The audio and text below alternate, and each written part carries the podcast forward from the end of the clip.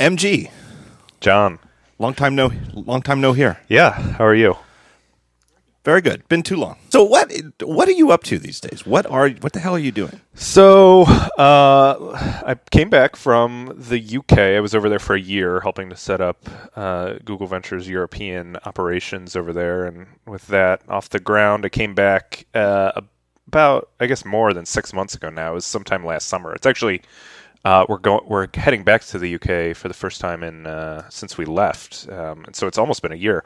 Um, anyway, so back on the ground in San Francisco now. Um, back just to doing US Google Ventures, now called GV as a part of the uh, Alphabet stuff. You know, so Google Ventures is one of the uh, Alphabet um, companies that's a sister company now to Google versus being you know under uh, Google. Uh, same same basic idea, but uh, they would prefer we use the name GV instead of Google Ventures now. Right, as part of the whole. If it's really a sibling to Google and part of Alphabet, it shouldn't be called Google. Right, exactly. So, so yeah, so back, uh, but doing the same stuff, just uh, investing in, uh, you know, mainly early stage, early to mid stage companies here. Uh, what do you do? You think that having spent a whole year in in the UK, when you came back, did it? Did you look at at the the Valley culture and sort of feel like you had fresh eyes, or did it feel like just instantly like ah, you know what, I'm home? it's a good question because I did think about that. The longer sort of I was over there, um, and obviously we were coming back fairly regularly. I think I was back at least once a quarter in the in the U.S. and mainly in the Bay Area when I came back. But still, the longer I was over there, you do start to get detached from it, and I, I felt like I was able to look at it from much more of a outsider perspective um, after having lived in the Bay Area for almost ten years. Um, you know, concurrently. Um, and it was interesting coming back. Uh, and you do feel like you get just like sort of right back into the swing of things, almost like you hadn't left. But at the same time, I had these lingering remembrances of, of what it was like being over in the UK and sort of watching remotely, both because of what we were talking about with the time zone thing was was one of the more interesting things. When I would wake up in the morning, um, it was mostly either people who were up really late or people who were out drinking or something like that were on Twitter, uh, and so I would uh, I would have a much much different um, usage of Twitter when I was over there than I do when I'm over here, and it's just sort of in the in the thick of it with everyone. When I'm over there, it's it's almost like you're using it to play catch up and then talking to a few drunk people. Um, so, but anyway, yeah. So when I uh, when I came back, uh, it did I did get right back into the swing of things, but I still have these uh, hopefully different perspective on. Um, uh, you know, on how sort of the outside views Silicon Valley uh, versus being in it for a decade. And do you think that? Do you think that outside the valley, startups are underrepresented by, uh, or or uh, over, or more likely to be overlooked? Yeah, like I. That's my outsider's perspective. My outsider's perspective is that inside the valley, it, the the focus is so insular because there's so many things going on and so many smart people and so many interesting things that it's it, it it cultivates an idea that everything worth looking at is in the valley. Yeah, that's a good way to frame it because most people, you know, talk about well, you're too far in the forest. Um, and you know you, you guys are just missing sort of what's outside of the valley the reality of the situation at least from my perspective is sort of what you're suggesting which is that there are so many interesting things going on in silicon valley that it's it's honestly just hard as a matter of time uh, to be able to look outside of it um, unless you happen to be in a locale that's outside of it um, so most of the people here who are investing here or starting companies here, um, you know, are you know very much in the uh, in the thick of it, and so it is it is probably uh, it's definitely fair to say that. Um, you know, sort of outside of Silicon Valley is underrepresented underrepresented in the minds of everyone here. But I do think that that's just as much of a function of again there being so much here to think about and uh, look at, and so it's it's uh it's just the proximity and time issue. Um, but then when you move to somewhere else like London or any other locale, uh, you know, then of course you're you're closer to some of those things, and so you start to see outside of that. And that's not to say whether or not. Um, you know, it's it's a good or bad thing. I think overall, everyone would agree it's sort of a bad thing to have blind spots to something if um, um, if you're not aware of it. But uh, you know, it's it's an easier thing that's said than done when when the proximity thing is is such a, a key factor. Yeah. Um.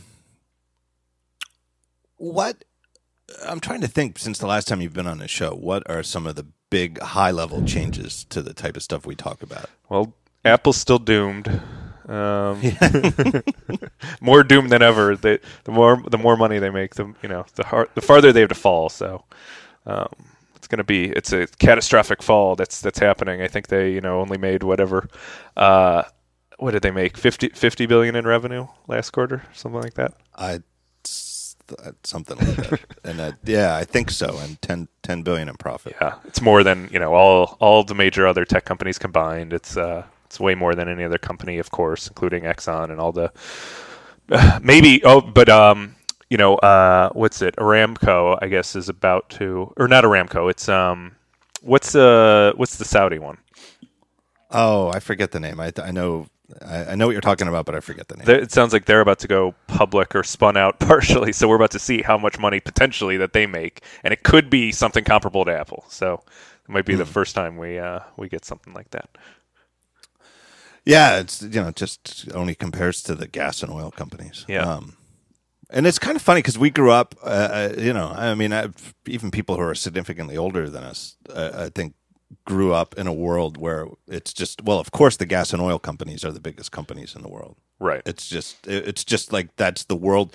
Whereas I, it's like i am old enough now to sort of, and, and, you know, with all the climate change stuff and and all you know the the interest in renewable energy everybody's looking at that you know and questioning it and and you know it, it, it's no longer taken as a given that this is just the way it is right but um i i did the math uh, when with all the skepticism with apple's you know quote unquote bum quarter last quarter and it really was true i think i forget if it was revenue or profit i think i was looking at profit and yeah it was profit because that's why i i took I took Amazon out of the equation because they don't try for profit. So it's right. you know it's almost like it, it's like you're it, you're stacking the deck in the in the favor of Apple by comparing Amazon. But I think it was like Google, Microsoft, and Facebook combined that they had more profit than right, which is which is just uh, yeah insane. Uh, uh, especially like with Microsoft, who who and Google too. I think one thing you could Google's often you know largely is tried for profits, but Microsoft famously. Uh, it, you know, it, it was the most profitable com- company in the in the industry. Yeah, yeah. I remember when, uh, you know, thinking back to I don't even remember how long ago it was six, seven years ago or something. Sort of when I was at at still TechCrunch, looking trying to cover sort of the day to day of uh, putting into context like just how fast Apple's growing and and how big it is relative to some of the other tech companies and. I remember both putting it in the context of Microsoft at the time, and Microsoft was still leaps and bounds ahead, both uh, certainly in profit and I yeah. think in uh, still at revenue at that point. But the other one I remember yeah. is HP. Like uh, HP right. was so far ahead in revenue um, that it seemed like Apple would never be able to surpass something like that. And then you know, it like 18 months later, it was it was so far in the rearview mirror that it was it was insane. even the even the HP branded iPods couldn't change that. That's right. They somehow didn't didn't write the ship, and now it's like now HP's been spun out, or it's got split up once, right? And I think they just right. uh, sold a, a separate. Uh, part of the enterprise version that was spun out so it's like three separate companies now that was the the one behemoth at that point that seemed seemed like you know a tech company can never topple those those types of revenues and now it's funny yeah, and it's like HP is one of those companies. It's not like I ever had a great interest in Hewlett Packard, you know. I mean, but they were at least relevant to the sphere of things that I read. And now it's almost like when an article comes up with a review of like an HP laptop or something, I'm like, wow, HP. I haven't thought about them in like a year. yeah, I- I'm the same way. I just don't even think about it. It's basically only when I like see on Techmeme the uh, the earnings report of HP, and that's like the only time I'll see like the headline of like yeah they, they beat or they slightly missed or whatever on on their uh, their targets for the, it's like and it's it's such a a mind numbing uh, you know headline to read like just don't have time to to really care that much anymore about HP. Um, what's the name of Microsoft's tablet? Uh, Surface. Surface, Surface. So I just saw a review the other day where where HP came out with like more or less their competitor to the Surface, and it's it's like it's just like a Surface, and and they're advertising it like, but you can open it up and like you know replace the RAM, and you can you know do this and that, and you know it's like all this stuff that was like. Uh, the things people wanted to do with their PCs like 10 years ago. But then like the bottom line is so it's just like a surface and out of the box it's thicker and heavier. it's like uh, That's great. Good good job, HP. Good luck with that. Yeah. um, but so it's just it's a tablet that with a with the keyboard thing. Yeah, I'll try to find the review and I'll put the link in the show notes. Show notes. It, it, it, it, I, I, it's just like Yeah, I don't know. Some division of HP is still making these things, and it you know it's squeaked out the side, but it's like it, it's not surprising. I, I, Yeah, there it's you know it's uh, the the office space guy with the red stapler in the basement who's just doing this and no one realizes it. And yeah, exactly right. He's still down there making laptops, and he's like looking around the industry, and he's like, "Well, I guess that's the new form factor," and, and that's what he made. Yeah. that's exactly it. yeah. You are a, I think a a a um uh you've been bullish on Uber, right? Yeah, sure. And and I mean, you know, GV is a pretty big investor in Right. Uber. Yeah, right. So it's you know you know let's just close it every time GV's an investor Right. in somebody. right. But um, I feel like that again. You know, not having had you on the show in a long time, that to me the uh, the ride sharing, uh, and you know, it doesn't have to be Uber in particular, but it's it's uh, it it seems to be accelerating at at a at a almost crazy rate. And I could be wrong. Maybe like one thing I, a couple of years ago, I don't know, I guess about ten years ago, there were a lot here in Philly, especially. The Zipcars was was Yep. pretty common, Yep. and you'd see them, and I always noticed it because I noticed branding and stuff that you know the cars all had Zipcars printed on the side, and I knew where all the parking lots were, where where they were, and it was something that when we were shopping for a car. 10 years ago, we considered it. We really strongly thought maybe we don't have to buy a car. Maybe we could just do the Zipcars thing. But it's like we, we kind of like pretended, you know, like, well, let's pretend it's a rainy day and how far do we have to go? And it was like, uh, this is pretty far. So we didn't, Yeah. we didn't go for it. We bought a car. But I've noticed, and this is totally anecdotal, but I don't see anywhere near as many Zipcars in Philadelphia as I used to. Like, it seemed like that got popular and now it's less popular. And I can't help but think that it's, it's the ride sharing, Well, that it's bet.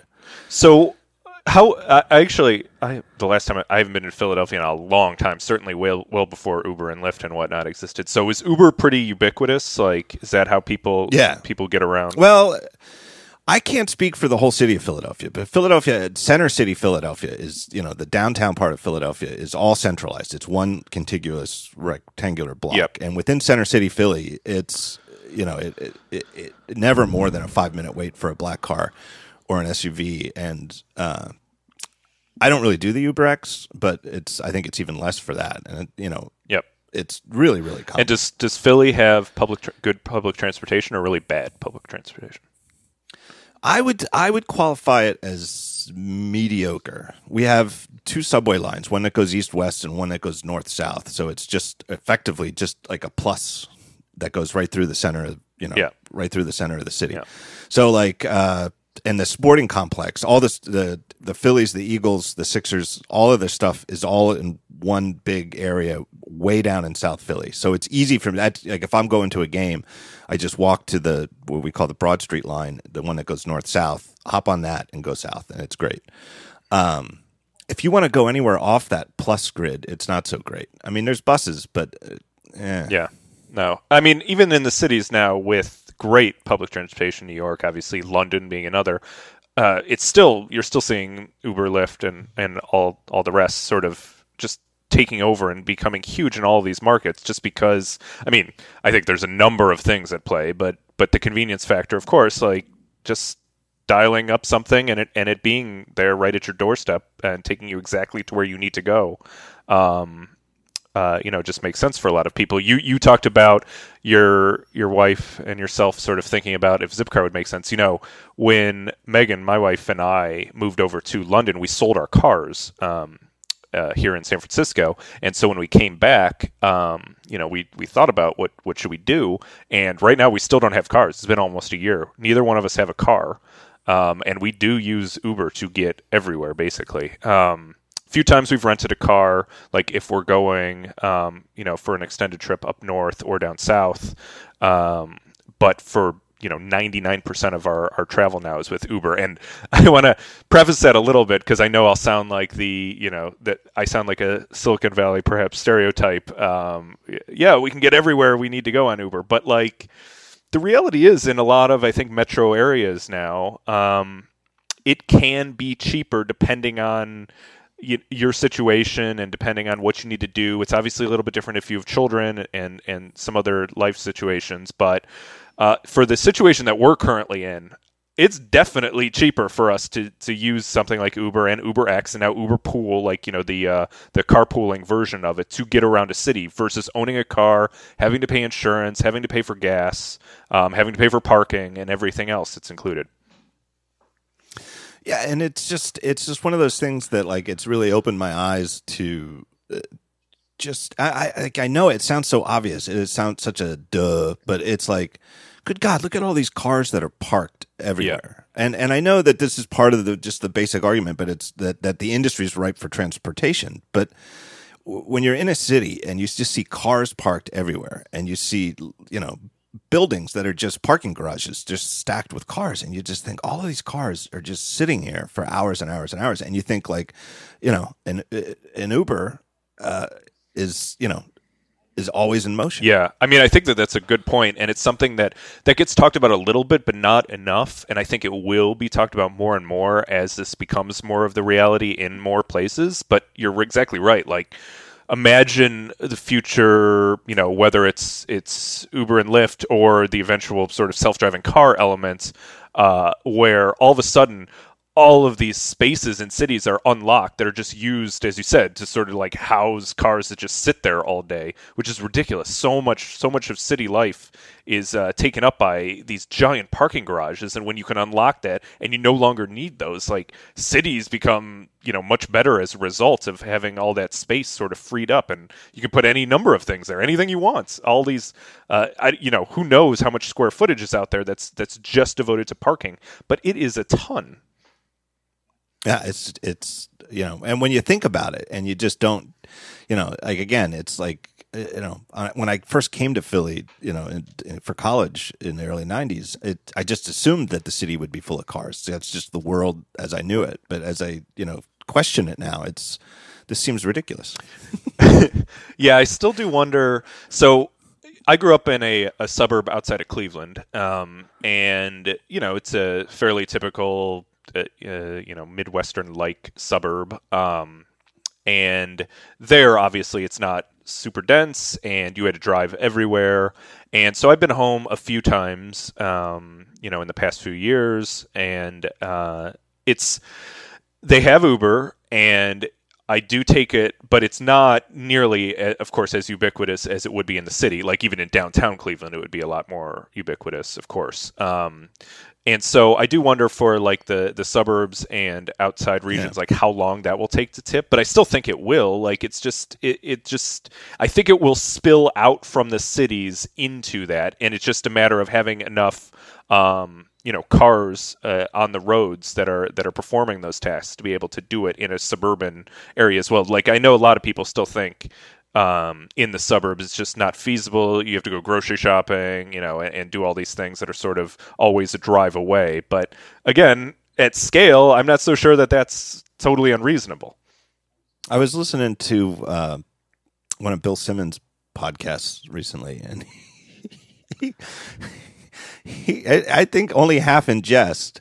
He has a theory that because of Uber, there are more people having accidental third kids because Uber, the existence of Uber makes it so much easier for like parents with kids to go out and have a couple drinks at dinner Yeah. than they would in the past. Like if you had to drive, some one of the two of you would have to, Yeah.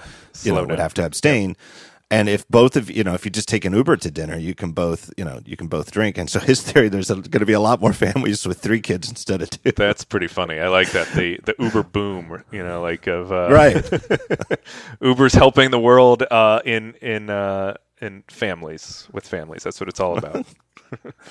but there's it's it seems funny because it's you know it's just a funny idea that people are going to have extra babies but but there's a certain logic to it Yeah, I, I do think it's true I mean, don't you? know? uh, the- you know, it's sort of the the flip side of that. Just in general, isn't it great to know, like, with when you go out in a city or or not anywhere really, um, you know, and you want to have a few drinks, like you just do not have to worry about it. Um, and that just Right. was not the reality ten years ago, of course.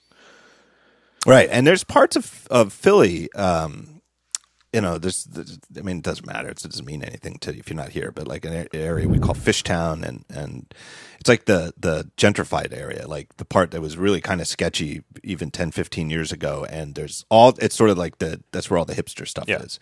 But there's lots and lots. I mean, because of that, there's it's all sorts of you know new restaurants that open up open up in that area, and it's always even now that it's more popular grossly underserved by cabs. So like you can get a cab to go there easily but then when you want to leave you are you know good luck Yeah, you know? right. you can and it- it's actually the type of thing where you you know you'd actually like call a cab company which you know seems like such an old-timey thing to do.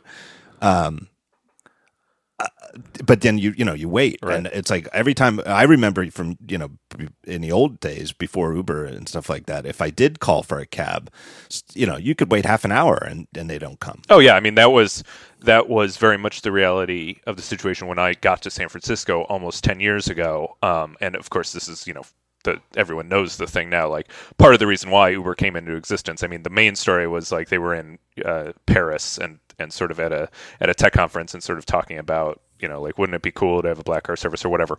Um, but the reality is that when they got back to San Francisco, everyone was living in this reality where San Francisco public transportation was awful, and it still is awful outside of Uber. Um, you know, Muni is the the line here that's um, the public transportation that goes down all the time and is always running late, and it's it's a constant joke.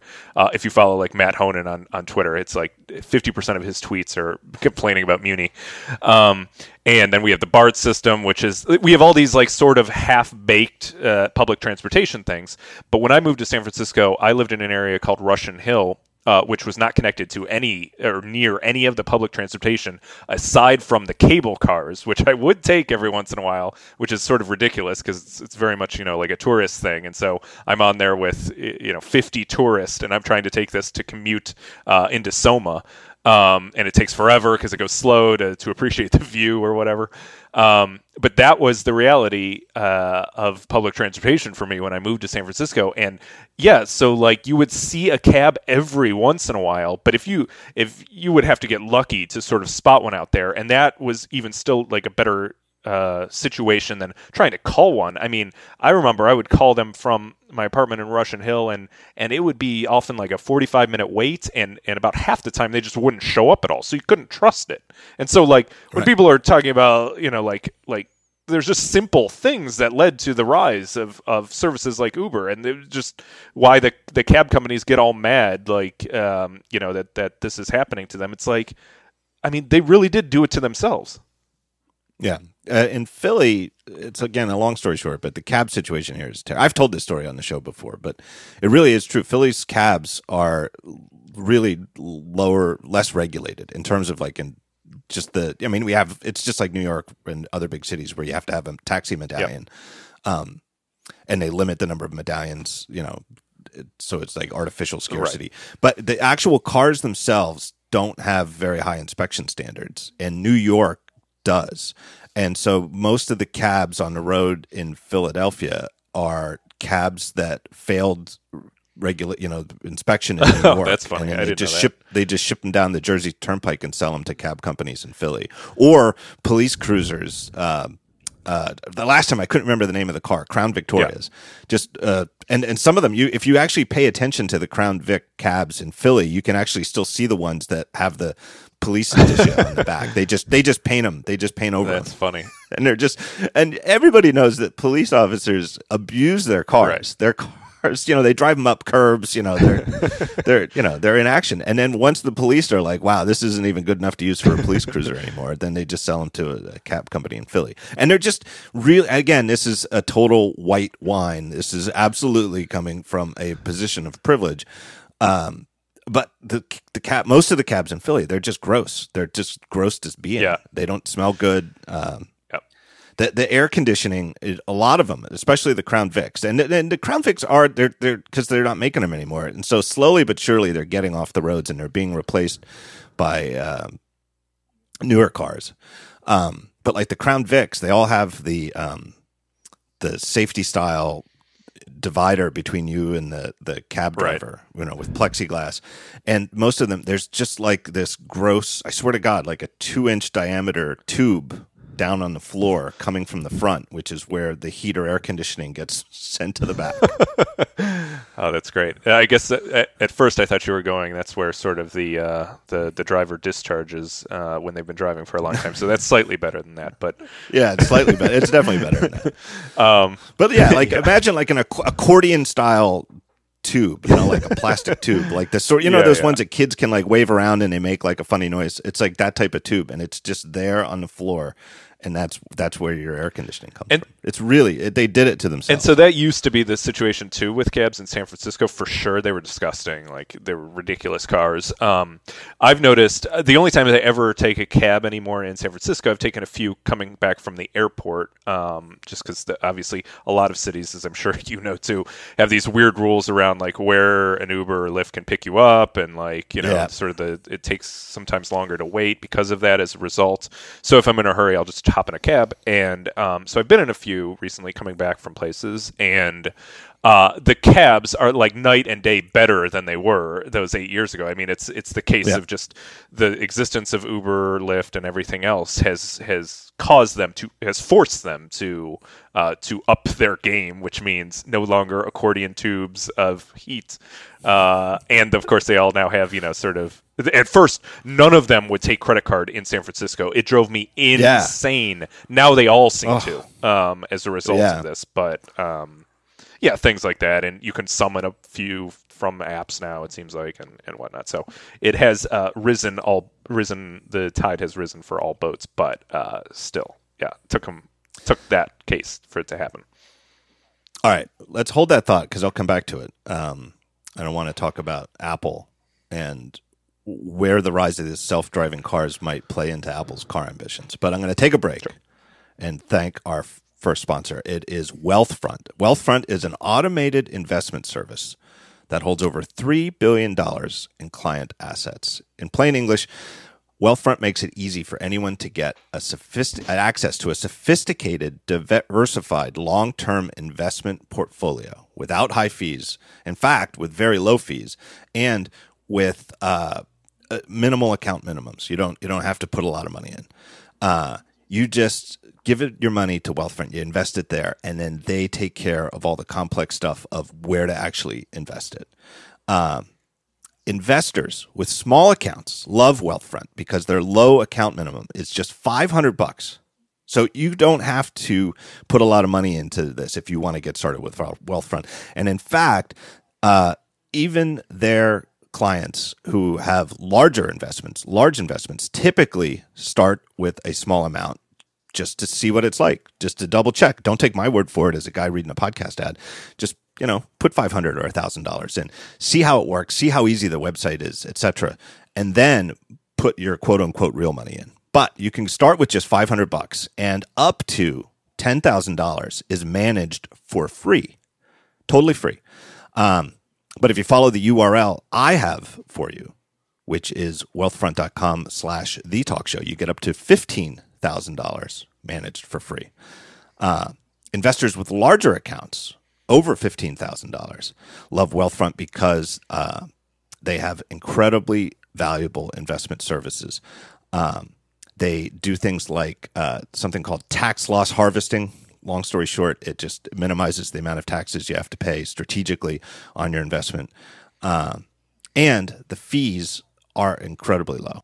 Their client fee is just one quarter of 1%. And that's only on the money you put in the account over $10,000, but it's over $15,000 if uh, you follow my URL. So if you're looking for a smarter way to invest for the long term, go check them out. They have so much information on their website and so many different account types. They have corporate accounts, they have anything you can want, way more detailed than I can tell you. Um, go to wealthfront.com slash the talk show. Wealthfront.com slash the talk show. It's a great place to invest your money. So I would say this is one of the most frequent emails I get on a weekly basis from readers of, of Daring Fireball or listeners of this show is just readers just saying, Hey, hey, John, idea. Uh, what if Apple's car project isn't about a car that they're going to sell? What if it's uh, like a self driving car service? And I, I, I, can't tell you. I, I mean, literally, I get uh, two or three emails like that a week, and my answer is, oh, if I if I answer the email, I, a lot of times I don't have time to answer emails. I'm sorry about that, but my answer is maybe. I, I don't know.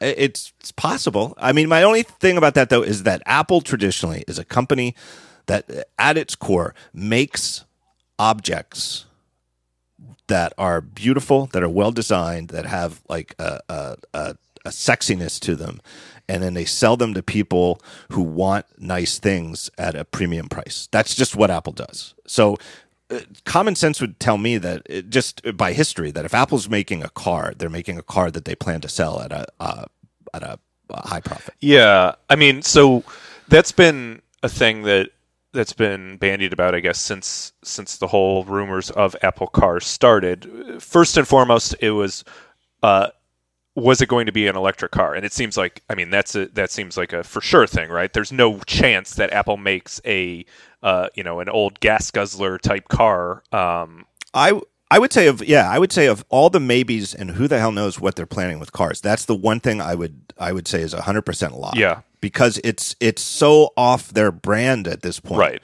with they're the, so committed with environment and everything. Right, like right. Yeah, they're so committed to the environment. I mean, uh, uh here in I bet it's the same everywhere, but here in Philly, uh, uh, the front of the store right now says uh, this store is runs on 100 percent renewable. I energy. saw that exact There's, same thing the other day. Yep there, there's no way that right. you could sell a device that runs on gasoline this, this... inside a store that says the store runs on 100% renewable energy. You just can't. It's it's off their brand. So I, I it's clearly they're not. I don't even think they're they're looking at maybe that. yeah maybe in like 10 years they'll have the campaign like you know we uh, you know we really are upset that uh, global warming has slowed to the level um, you know of sustainability. So we're really amping it up. We want to want to get get yeah. that back on track. Uh, the world is becoming too cold.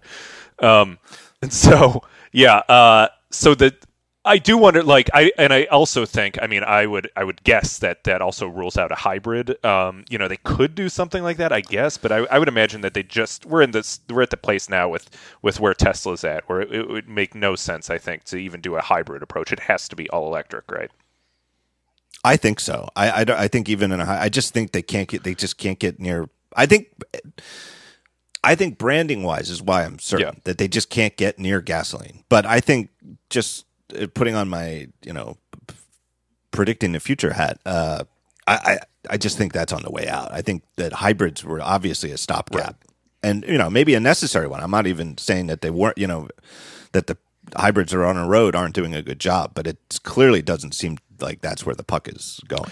So the other point of would Apple just do this as sort of a service type thing is an interesting question. Um, I mean, I'm with you that I I, it just doesn't seem like it's it's what they do that they would they would do something like that. It is interesting to think about if they're you know if they're sort of looking at the big level picture of what everyone else is looking at, like with with regard to the quote unquote doom of Apple. You know that they can't find they can't find a business that's um, that's more interesting than the iPhone. Um, do they start to really think outside the box? And as they they start to go down the path more of services, I mean, maybe there's a chance that uh, you know they realize that this beyond just selling a, a, car themselves, maybe it's more interesting to have a service that's you know potentially uh, a more stable source of of uh, ongoing revenue.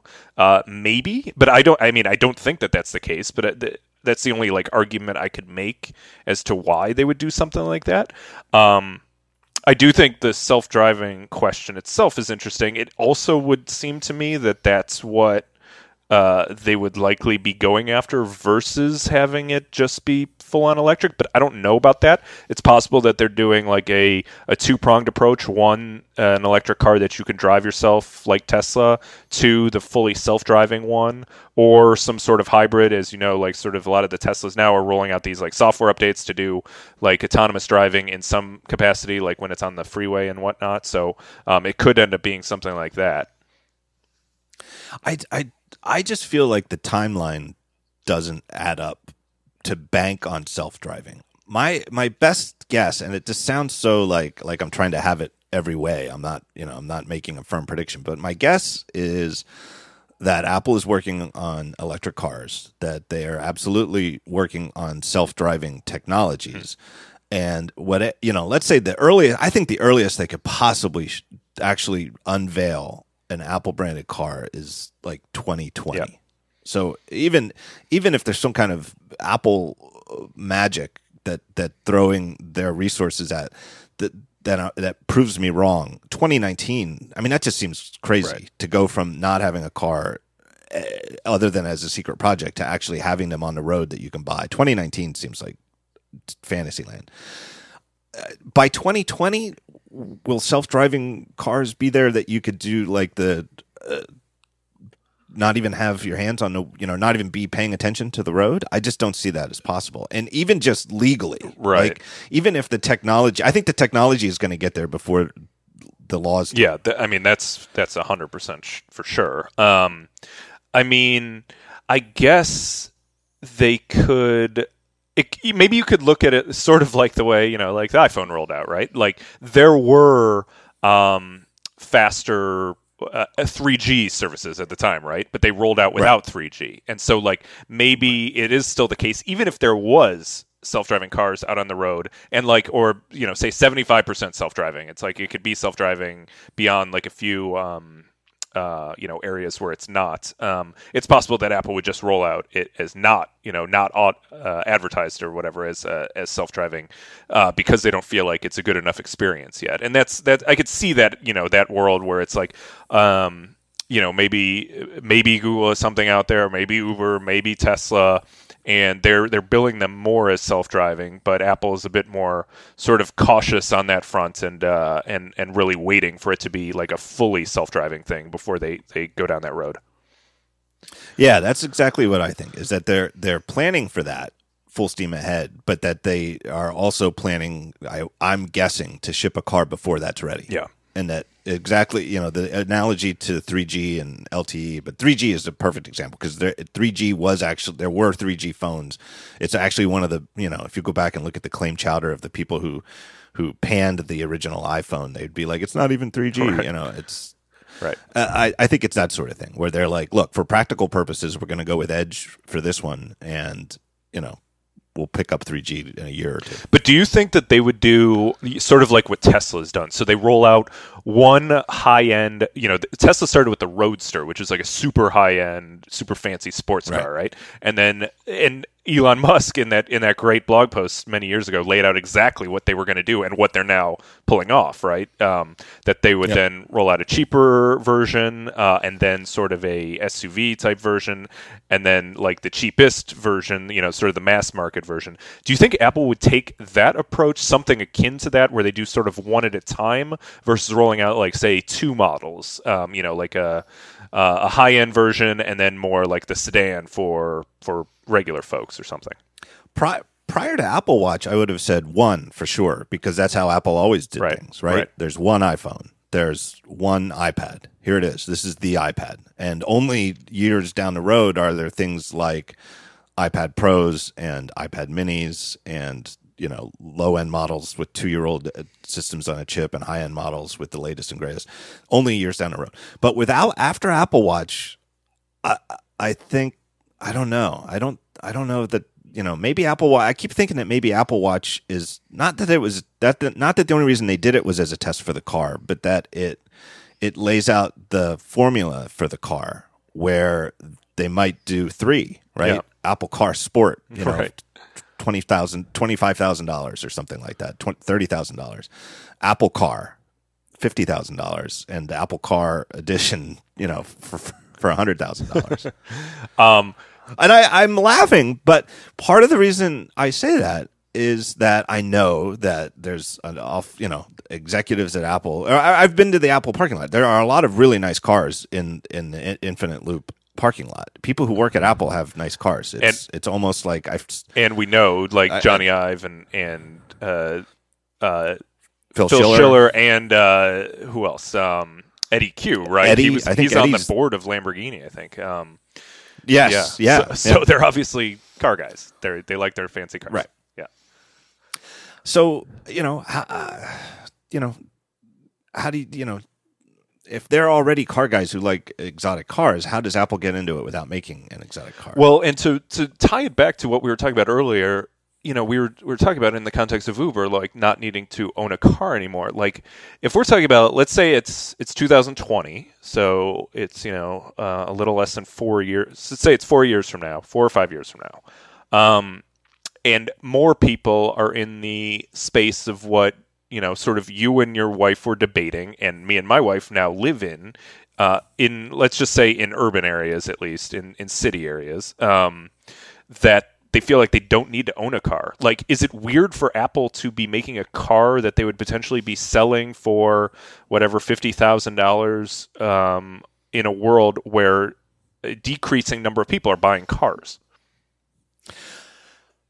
That's a great question. That's part of why I find this whole topic fascinating because there's so many trends that are moving, right? Yep. There's the that we've talked about them, but there's the, you know, gas to electric. There's the self-driving is coming. There's and then like you there's this whole shared, you know, ride sharing thing where people just don't own cars period. I think my guess is that okay, fewer and fewer people are buying cars, but Apple can enter, and if you're going to buy a car, they're going to they're going to have a compelling Right. car. Right. You know that it's easy to say, sure, l- fewer people are buying cars, but it's you know people also said fewer people are buying watches. Fewer people wear a watch than ever before. That's true. Uh, That's a good point. Because I was gonna, I was you gonna know- say like PCs, fewer people are buying PCs, right? But then Mac is still doing well, relatively speaking. But would they enter that world now? You know, knowing it's an overall shrinking world, um, and that, that's not to say they wouldn't, but it's it's a calculation you have to make. Yeah, I, I totally I think so. But I just think that the market for cars is so big that so many, you know, there are so many car companies and so many, you know, it's just so much money in the industry overall that even if it shrinks, you know, significantly, that uh, Apple can take a, a sizable chunk of the profitable end of that market, and it still is huge. Right. And it's a potential, you know, talking going back to the what is the next iPhone. It's one of the potential things that could actually match the iPhone. Like I think we're all I think everyone I would assume you're in agreement now like and and always have been, but like that even at the uh the best case scenario for Apple Watch, it cannot match what the iPhone did just because of the whole subsidy model, um, you know, and, and the way that, that the world just worked back then. And the watch has nothing like that. Even if Apple sells more of them overall, they're not going to make as much money off of it because it's just a different business. Right. There's no way, even no matter how popular Apple Watch becomes, it's not going to sell in the quantity that iPhone does. And each one they do sell is going to sell for at, at least half the price, if not even less than half the price of, of the iPhone today. Right. Because almost everybody gets the sport model. Right. Uh, which is a mistake I So made. it's a lower price product.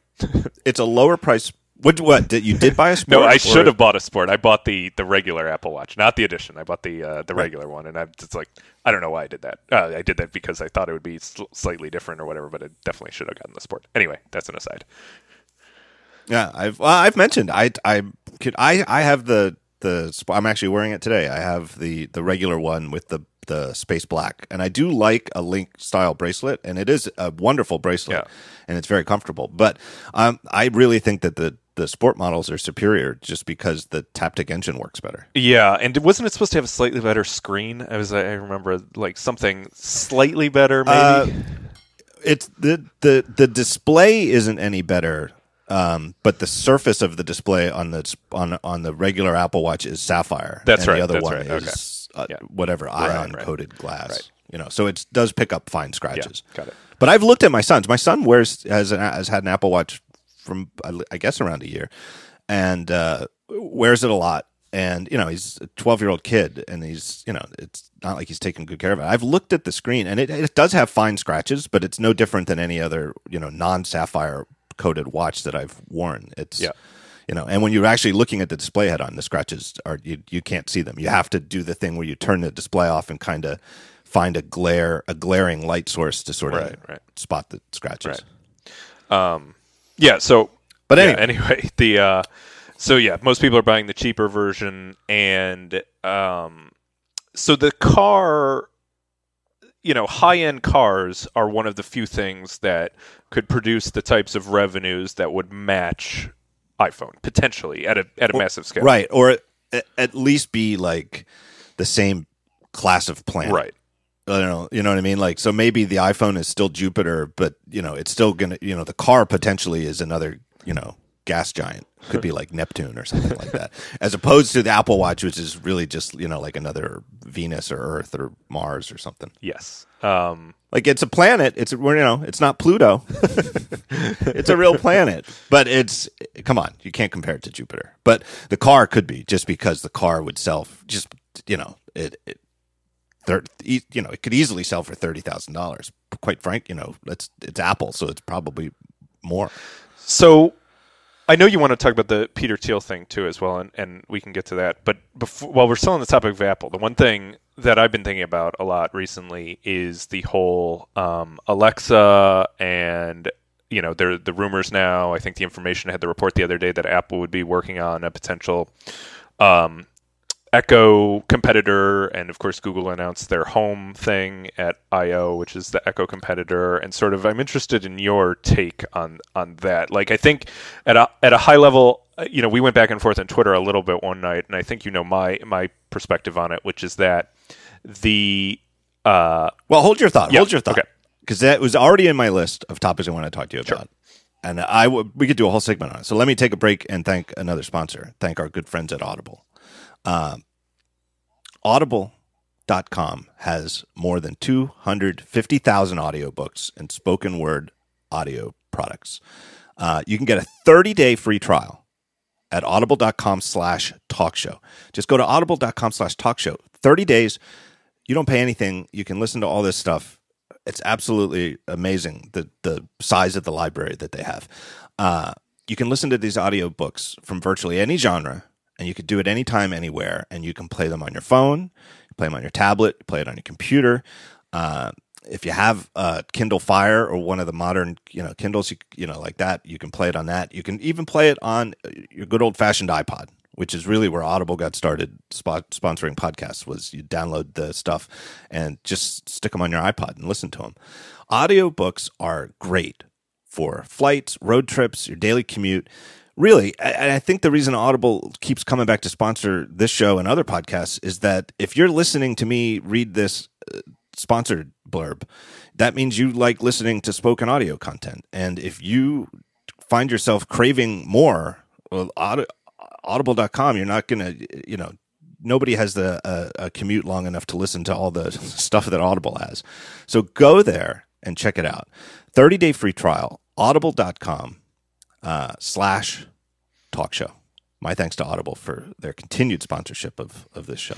Uh, you quickly before we go into uh, Alexa and whatnot, you brought up Bill Simmons' podcast earlier. I was always curious if you ever thought about doing what he does when he does his uh, sponsor reads and plays like I think he plays like a Tupac song or whatever in the background.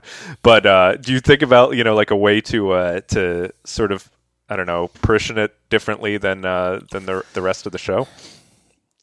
I have. It's funny. It, I, it's very funny that you would bring that up because two reasons that I have thought about that is a Bill Simmons podcast, which now with this whole ringer thing, there's more of them, and I've been listening to them, and I've noticed that, and I like it. I like. I, I really like his reads too. I think he does a great job at it. Uh, it it makes me want to up my game on making sure that the the reads are engaging. Like that's really one of the things I feel like I feel like when I do this show, I'm just having fun talking to people who I like talking Yep. to. And my job is doing the sponsor reads in a way that makes people not want to skip them. Yep. And how can I do that? What would I what would I what would it take for me if I were listening to the talk show to not want to skip this ad? And I never skip Bill Simmons's. So I really and it, it inspires me. But I've noticed that he plays the the, the music behind it. Yeah. And then the the the gang on uh, Accidental Tech Podcast has started. Uh, they've been. It's almost like an in joke, where they they haven't been playing music behind the reads, but they've been they've added little uh, sounds b- to start it and close them. Okay, so people is- to give people an indication of like this is this is now you know the sponsored break. Um, ding ding ding and and you know and then it's the sponsoring and then it, and then when it's over it's like dun dun dun and then it's like you're back. And and I have to mention because they did uh it, Marco Arment on ATP said that his inspiration for starting to do that when he edits the show is uh the absolutely great podcast which I've mentioned before Hello Internet with uh uh CGP Gray or CGP Gray and uh the other guy. Um, when uh, so I've listened to Simmons podcast for a long time, you know, dating dating back well to like the earlier, I think ra- probably near near when he started it at, at ESPN, and I think because originally they would play, I think they would play like canned ads, um, and they still do this on many ESPN podcasts, and so he slowly evolved into more of the the, the reads that you that you hear now, and, and certainly what you do, and the- one of the reasons why I think like you you like him and I like him too is because he was so bad at it at first, like it's almost like um when someone told him that you know well you got to do you got to like actually talk about it that's what resonates with sort of podcast listeners. And so you know if you're just like you know having a conversation then all of a sudden dive into a spiel about um, you know whatever the the advertiser is doing it it uh, it comes across much better than sort of a canned uh, recording of whatever the the advertiser is saying. Um, and so at first he was so bad at it and i think he's evolved over time and almost like plays on like being bad at it, it, it- because it's not so bad anymore but it's like it's just natural right? It's like the way that he would talk about it. Um, and i think you honestly i think you do a good job of it as well. Um, but uh, the only thing is his just feels like more raw. That's that's what it is. Yeah. Yeah. Uh, I, would, I have to add, it's uh, Brady Haran is the other co-host of of Hello Internet. Um, but they do they, they they do the same thing with the bumper sounds. I don't know. I have to think about it. I'm not setting my ways on this. Um, okay, so Siri. So yeah, so the information had a scoop the other day that uh, Apple is planning both a Siri API for developers to extend Siri, uh, and an Echo-like standalone device, which is like the uh, also uh, competitive with the upcoming Google Home. Right. Um, so I have had a Amazon Echo. I always get confused whether I should call it Alexa or Echo. I know, is the yeah. Echo. It uses Alexa is the the persona, obviously. Um, But it's also how you address it. You say right. It's a Alexa, weird. it's what's a the weird temperature? branding issue. Um, I think they should just call it Alexa, honestly. But anyway, so I've had one for several months now, about a quarter, and um, use definitely use it daily when I'm home, unless, unless I'm on the road, of course. Um, and am slowly but surely finding new use cases for it. You know, it started as sort of novelty, of course, just you know, what's the weather and and whatever. Um, now I use it almost daily to to sort of read me the latest news, uh, which is sort of another obvious one, but um, it's sort of a nice way just to when you when you get up in the morning, just like Alexa, what's the latest news? And it'll just start doing it. Like there's no there's no phone to unlock, there's no button to push. Um, you just speak out loud. That's what you want. Um, my wife uses it all the time when she's cooking to say, and it's like a constant thing. It's almost like a like a an orchestrated uh, event of her cooking and with the Alexa in the kitchen saying like Alexa, set a timer for two minutes. Then two minutes goes by, it goes off. Alexa off. Alexa set a timer for five minutes, and it's Right. like this whole thing that just goes on, every, you know, every night that she's cooking, and it's uh, it's really a good device. And I was skeptical of it when I first heard about it because it seemed ridiculous, right? It's a standalone, expensive thing that does a lot of what you can already do with Siri and Cortana and you know whatever Google Now and some of the other things. Um, but in using it, it's useful. Yeah, and there's a certain like the the, the kitchen scenario, the cooking and cooking in the kitchen scenario is uh, almost ideal for it. I have one too. I just got it like three weeks ago, and and I'm not using it that much. Um, but I, I I think one of the reasons. Do you have any of the smart home stuff, like light Um, bulbs and stuff like that? I don't have anything like that. Yeah, no, not that I think we do have like one light bulb thing, but not that we use, and we don't have like a Nest or anything like that currently installed. Right. But uh but for the cooking stuff. So I know people, you know, people definitely use their phones for stuff like that. And I know definitely people use like a, a smartwatch, like your Apple Watch or whatever the smartwatch to do that stuff too. But the thing with Echo is it's completely hands-free. So you don't have to push a button on the watch or fish your phone out of the pocket or on you know i know your phone i guess if you you know if you have a, a new iphone you could if you have it plugged in you can try the hey you know the name of i try to avoid it so we don't have to beep it but uh, uh, siri um, But you know it works even if not plugged in. Like this is a big thing that people. Oh yeah, it like- does now. That's that's Yeah, the yeah, thing that you have to have a new one for now. That's Right, right. That's the new feature, exactly. right? If you have like the iPhone 6s, Um, it, it just seems though that Echo is more reliable. Like you can really count on it. Yeah. It- it's it, to cat to make sure that you that it it's giving you the timer that you just told. I, I still want. I, I I go back and forth on this, but told her to to set. right, right. Uh, I struggle. so- I really struggle with the pronoun for these things. I tend to use her with Siri, and it's even weirder because I know that in some countries it defaults to a male voice. That's right. Yeah. Um, yeah. So do you should you use it and yeah the whole it's a very strange dynamic that I think will never be fully sorted out. Um, but yeah, so you bring up like the I don't I even hesitate hesitate to call it accuracy because I'm not 100% sure that like Alexa is more accurate than say Siri. Um, it seems that way, but it's just more reliable, right? Like, Right. and I think it's because it's a combination of things. But one of the things is that you know when you set up Siri, you have to set it up by like saying, "Hey." I also don't want to set off all my devices. Uh, you know the word. Um, hey, she who shall not be named. Um, and so you have to do that a few times, right? And so it's like Apple obviously thought that that's like a good way to make it sort of personalized to you, and so someone else can't necessarily set it off. Um, but that is also a limiting factor, it seems like, and, and makes it less reliable. Um, and so Amazon just deciding not to do it that way and just leaving it open so anyone can trigger it, um, you know, ends up being, I think, a smarter implementation, at least for now, of how to do that. Yeah, and anecdotally, I've I've read this and and I've had since I've started talking about this and you know heard from people on Twitter and and emails sending me that a lot I've heard it num- numerous times that people with young kids, uh, their kids can use the Echo really reliably and they have no luck at all with Siri. Siri really doesn't. Siri's speech recognition really isn't good with kids, and it's it's funny because it's like you know it. You know that kids don't speak as uh, I don't even know what the word is. Are they're not as articulate? They they don't enunciate as crisply as adults. Right. It- It's like, but you don't. You tend to think of it as well. That's just how kids talk. But it's it- it's seemingly from a speech recognition standpoint, it's they're just harder to understand. Whereas humans are so good that we don't really think of kids as being harder to understand. We just think of them as sounding as kids because Right. our our natural uh, uh, linguistic abilities are so good that we we just blow right through the way that they mispronounce words.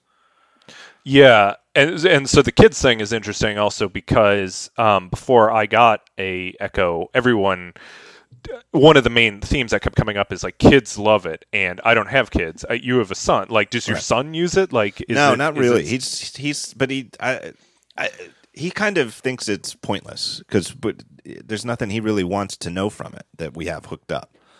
Yeah.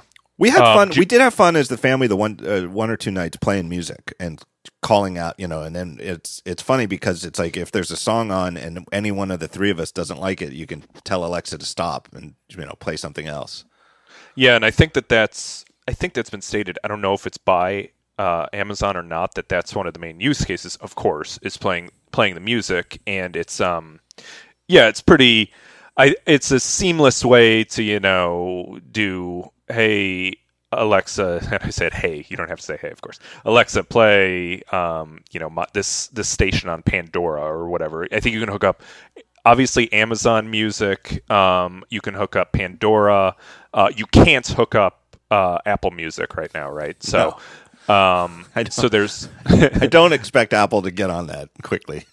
yeah, no, um, I don't either. But um, so that's one big use case. So the other thing is, it obviously has a decent speaker, but it's not great. It's not like a Sonos or, or something like that. And you can hook up because we also got the dot thing. You know, the dot is Yeah. like a smaller one.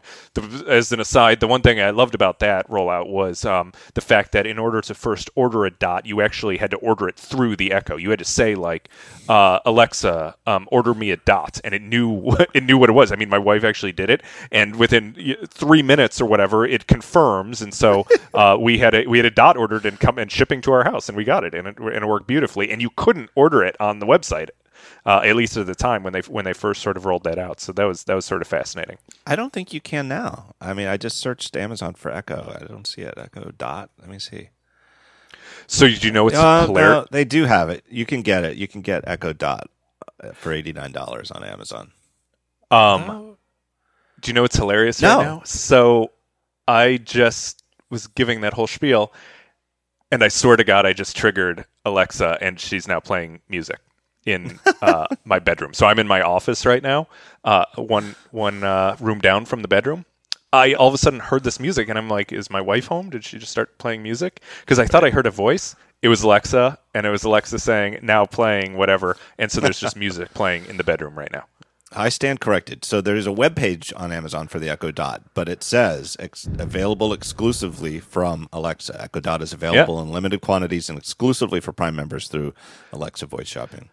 So I think that that's that's ingenious because it obviously makes it so that first and foremost, only sort of quote unquote hardcore users are going to to be able to get it and get it that way, and people who already understand right the they have to have Alexa uh, an Echo, sorry, to uh, to be able to do it. So it doesn't need like you know some sort of new learning curve all of a sudden because you should already know how to use it based on that.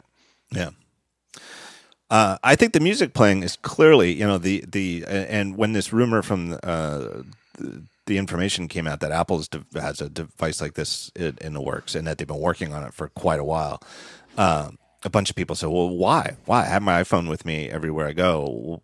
You know, if I'm going to use Siri, why do I need? Why would in the world would I want another device? I don't know what else they have planned for it. I don't know what other home integration, you know, HomeKit type features they might have in mind for what kind of a hub it might be for your entire home. But the speaker alone makes sense for Apple to do just because music is still such a big part of what they want to be known for. Yep.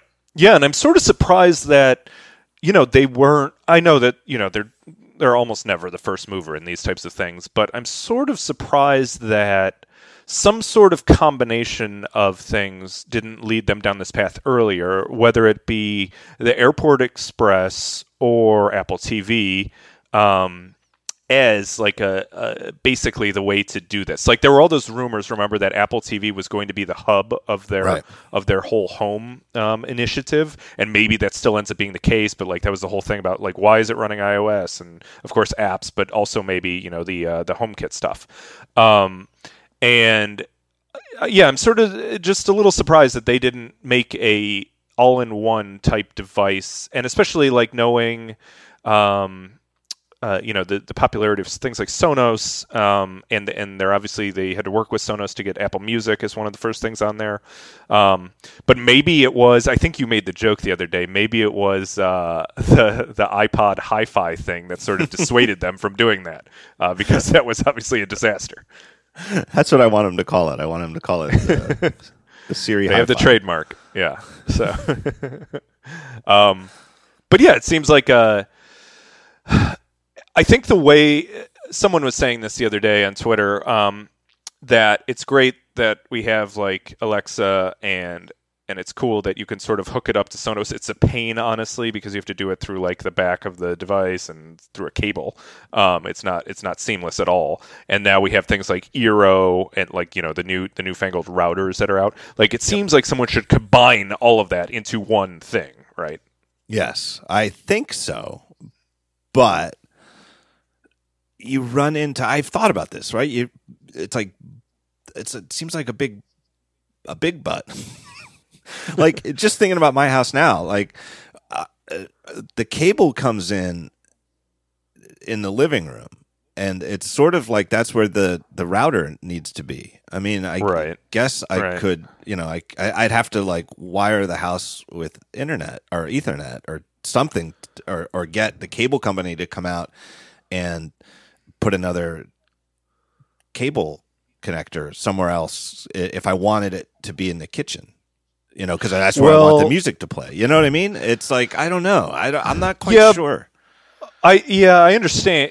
Yeah, so that's like a that's one issue, but sort of I don't know if you've had a chance to play around with like things like the Eero and there's some other ones coming out that are you know these these newfangled routers that that allow you to um, better spread internet over your entire house. I Um, have 'cause it's better- I, I have a box downstairs that's full of Eero kit, and it's still in Yeah. the box. I j- it just came the other day, and I haven't had a chance to look at it. So it's on my radar, and I'm going to set it up. But uh, Yeah, if uh, you should. I mean, we have we have one set up now, um, and it's great. It's uh, it's surprisingly great how well it works compared to what I previously just had a uh, an airport. Ext- I had both a, I had an extreme, and then I had like an express, and I had like things like doing bridging and you know trying Yeah. to get good service uh, in in the bedroom and then in the office, and nothing has worked as well as this Eero thing works. Um, and so I wonder if sort of this this device things that we're talking about, if they don't do, yeah, you have the main hub in the living room that's that's sort of connected to the still necessary for whatever reason cable modem,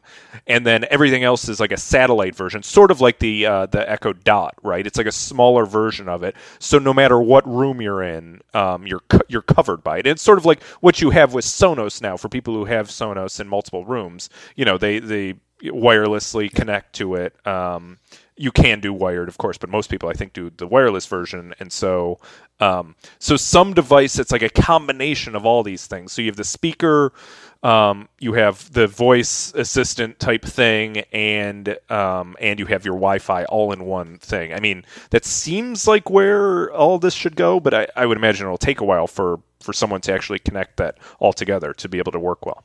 Yeah, and it's just you know Apple has a very you know right at the forefront of Wi-Fi. You know, I've been making base stations or whatever you want to call them. You know, the thing that gives Right. you Wi-Fi in your house. I mean, Apple's been doing it. I mean, they they were one of the first companies to really go public with it. Remember the F- Phil Schiller demo when he, he ju- jumped onto a, a like a mattress. Yeah, It was Yes, like to, to prove that the iBook was getting the internet over the air. That's right. Which was like Yeah. heretofore unknown. Like Phil Schiller actually performed a stunt on stage. Like he he jumped on, like off a ten foot high thing onto like a a padded uh, landing thing, and then showed that the that the iBook was still getting internet. So Apple's been doing that for a long time. I think that at this point, it's it just seems like it's too fiddly, especially for a a, a house compared, you know, an apartment. You know, it's easy to fill it with with your Wi-Fi, but you know, even Right. here, we I have it set up pretty good. Right now, we just have the Airport Extreme. I don't have any of the satellite devices like I used to have, and it, you know, goes up one floor to my office, and it's pretty good.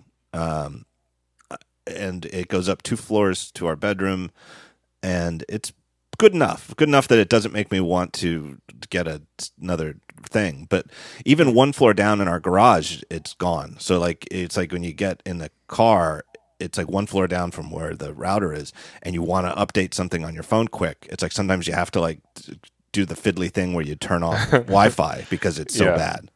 yeah, um, yeah. You should try the Eero thing. I think you'll like. Oh, I'm done to try impressive. it. Like I told you, it's down. It, it's in the house, so it's it's a sure thing that I will that I will try it. Yeah. So I don't know. Maybe that's that's what Apple's going with, and I can't help but think that if if the information's report is correct, that they've been working on this device for quite a while. I mean, like according to the information, years. It can't it can't just be a speaker that listens for Siri because they that I, I you know if if it's taken Apple years to do a speaker that listens for Siri, that's that's a problem. It has to be a little bit more ambitious than that in terms of serving as some kind of you know hey, you don't have to buy these six different things. You can just buy this, plug this thing in, and then you're set. Well, and you brought it up. I mean, the importance of music certainly to Apple, and you know they obviously know the popularity of something like Sonos. And um, do you think then it would be just as predicated around being a great speaker, sort of a Sonos competitor with Siri built in? Is that is that pr- maybe what they would do? Maybe that's what I, you know, and and would they launch it as a family of devices at the beginning so that you can, you know, uh, put them throughout your house? I mean, that seems to be the one area that, and I, obviously Amazon is is working on it or has a solution because they have these dot devices that are meant to be satellite devices. And I know with Right. Google Home, people asked when they announced it at uh, I/O last week, well, what if you have two of these things? And they're like, well, we're we're working on that. We'll get back to you. Right. It's a hard problem. It you know. Yes. And the Amazon, so the dot, like so in general, I think the consensus is the Echo speaker is okay. It's it's it's good enough, you know, for for casual listening or whatever. And the dot one is considered to be much more subpar. It's obviously much smaller. It's just a tiny little thing, and that's why it has sort of the output um, to be able to hook it into a speaker, and that's what they suggest you do actually. Um, so I wouldn't like if I were Apple, I would imagine that the way to do it is just what we were talking about to do like a really great speaker, um, like a Sonos like speaker with the Siri capability built in. And I think that would be a great device for a lot of people. I don't know how much that would cost, you know, and like, um, do they run the risk of it being another hi-fi like device? Um, that's just sort of like a niche product that's that's interesting to a few people. I think not. I think it's a lot more interesting to do it now, especially with everything we just talked about with uh, Alexa. But I don't know. with the hi-fi they really it it, it, it was I, I mean one, i know for a fact that steve jobs was a huge fan of the hi-fi. He really was. And i mean i you know obviously he's he's willing to uh you know you know if it wasn't selling it wasn't selling even if he liked it. So it wasn't like he kept it around just because he liked it. But i know he liked it. And and they really put I it was it was before I was regularly attending their press events and I was not at the at the intro event for it. But I remember reading about it and they really went all out and they set up uh, uh, Jason Snell was there and he was talking about it a few weeks ago when he was on the show that they right there in in uh, like the upstairs area where they do the press briefings at the press events above Yeah. town hall they they brought in you know they, they made the, like an ikea almost like where they made a whole bunch of like living rooms you know but and of course you know like apple they made them they were really nice you know they made all these they they like furnished the whole place as like an apartment complex and then had you know individual people you come in and it wasn't just like hey hit play and listen to it for a few seconds they wanted you to like relax sit on the couch pretend you live here and listen to this Have And a they- drink.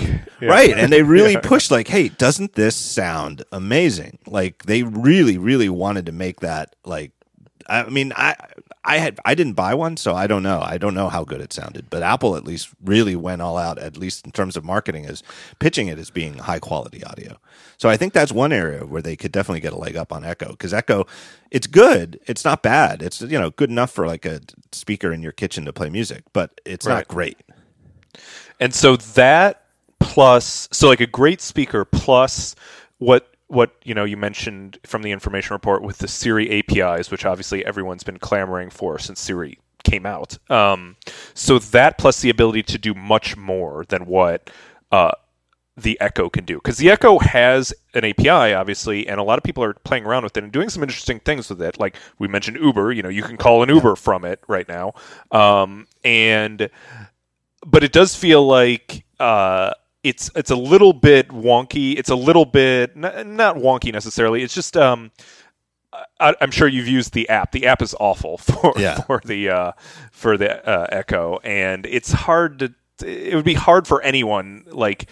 Even it's even hard for me to figure out how exactly to to find things to install and what to install, and it looks god awful.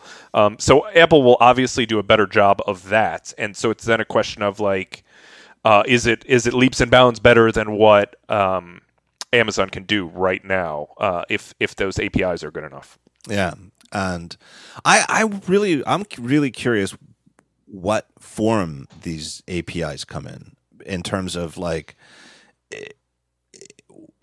I, I can only presume that it'll be apps somehow. I guess apps on your iPhone or your iOS device. Um, but yeah, maybe- so do you need to have a do you need to have that app installed in order to have it be Siri ready, right? Is that Well, yeah, and if it's on multiple devices, like how how does your Siri if if it's taking advantage of of a third party uh, extension, whatever you want to call it, like let's just Yeah. say let's just you know we've been talking about them, let's just say Uber, right? Let's say that through an extension, you're gonna you're gonna allow Siri to hail you an Uber. Do you have to install it on all of your devices? Like I Right. guess you would if it's through an app. But then how would it how would it get to the standalone device? Is I, I yeah, that's weird. Um, it's a good question because like it, it seems like it's an either or thing, right? Like either you would need it installed on all your devices that um, have hooked to your Siri, like to your Hey Siri stuff, or you would only do it on one, so it doesn't get confused. Because like say you have Uber installed on. uh, They don't have an iPad version, but you can still obviously install it on an iPad. But Right. say, so say you had it on an iPad and your iPhone, and then you summoned uh, the Uber via Siri. Like which one? I I guess it opens b- both versions. I, well, I mean, it doesn't matter because on the back end, if presuming you were you were tied into the same account, the same Uber account, when you open the app, it should know they should be synced right in the back end. Um, so I guess it doesn't really matter. But there's there's like a lot of more complicated uh, issues like uh, the further you go down with that like which which version of the app that's running on which device are you summoning right. I it's uh, I so I'm I don't know. So my guess, my best guess is to compare it to Apple Watch. And so let's say they open up this Siri SDK, then the Uber app on your iOS device could have the Siri extension, and then only on the iOS devices that have the latest version of the Uber app would the Siri integration work. yeah But then also maybe you developers would be able to create like uh, a hi-fi app. And just like the way that you, it'll say like, oh, there's an Apple Watch app that you can install. Uh, that there would be like if you have the the Siri Hi-Fi, yeah you would have a Siri Hi-Fi app on your phone, and then you'd go just like you go to the Apple Watch app to install an app on your watch. You'd go to the Hi-Fi app to install the extension on your Yeah. Hi-Fi. That, that we're getting pretty complicated at Right. that I, point, I. I see, and it's it makes sense to me. Like that's exactly what I think is. It this makes sense to me technically because I can draw little arrows for all the devices, and I see. Okay, so you download it to your phone, and then from your phone you can install it on your watch, and you can install it on the thing. But then it seems to me like you're doing an awful lot of fiddly s- system administrator type stuff with these Right. Yeah, and so is there a better like is it just via the app and now apps require like I don't know, uh, some sort of new iCloud instance that it's that's like handling it in right. some way? and that's that was the other that it you know just erase everything that i just speculated about. Is there going to be some kind of way that a developer would be able to have like an icloud instance of this api and and and that's a total new territory for apple. Like that's unlike anything i can think of that apple's ever done Yeah. Yeah, I've no I don't know. But it's good that they're I think it's smart, of course, that they're playing in this space. Smart that Google is as well. Like all these guys are pouring so much so many resources into these um assistants and you know the the whole AI aspect. Obviously Marco's post about Apple and AI and stuff. Um uh you know that they need to be able to get enough data um, to constantly improve these things and it's almost like table stakes. It seems like it's going to be now that you need to have the home version of whatever the assistant thing is to be able to uh, to keep up and remain on par with all the other competitors. Yeah, one of the things I was thinking about i- i- in light of Marco's post um, the other day about it is I was trying to think because I, didn't agree with him fully.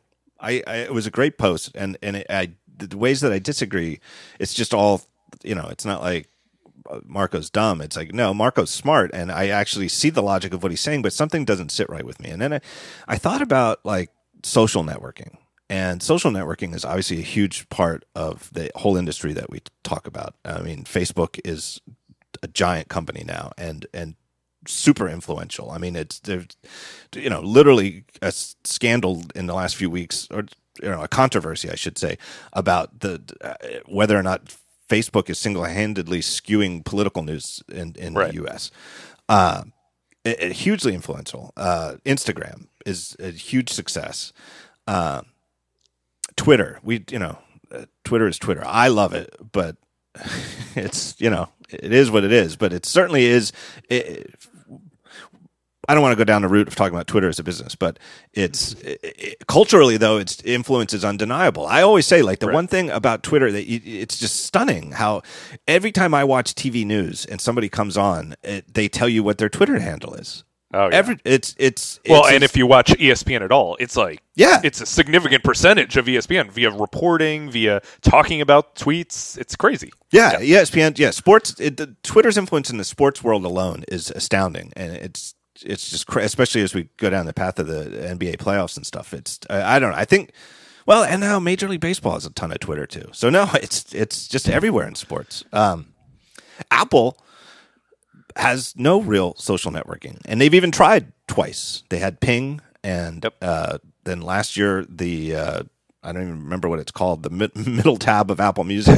right, the the thing that's going away apparently. Right. And uh, hasn't taken off, hasn't really, you know, it never gained a foothold. But so what? Apple has, in a second level way, sort of thrived on social networking because people use their iPhones to Facebook and to Instagram and to tweet. And Yeah. it it's you know it's it's only made the the rise of social networking largely coincides with the rise of the iPhone, and it's a big part of why. I think that the, there's a real difference, though. I was thinking about it, and the the voice assistants aren't like that because the voice assistants to be useful have to be built into the system. Like there is Right. a Cortana app, there is the Google app has all of the Google uh, assistant type stuff. Um, you, know the the startups that are in this space have apps. Um, I can't remember some of their names, but you know, like Yeah, there's like o- operator. Um, oh, Viv, well, Viv is yeah. The, Viv the will be an app, by the at by the Siri people. Yeah, right. yeah. So you can do that, but that's uh, that's that that doesn't that doesn't make it, it it doesn't work like that. You can't say go uh, launch an app and then do it. It doesn't work like that. It has to be built into the system.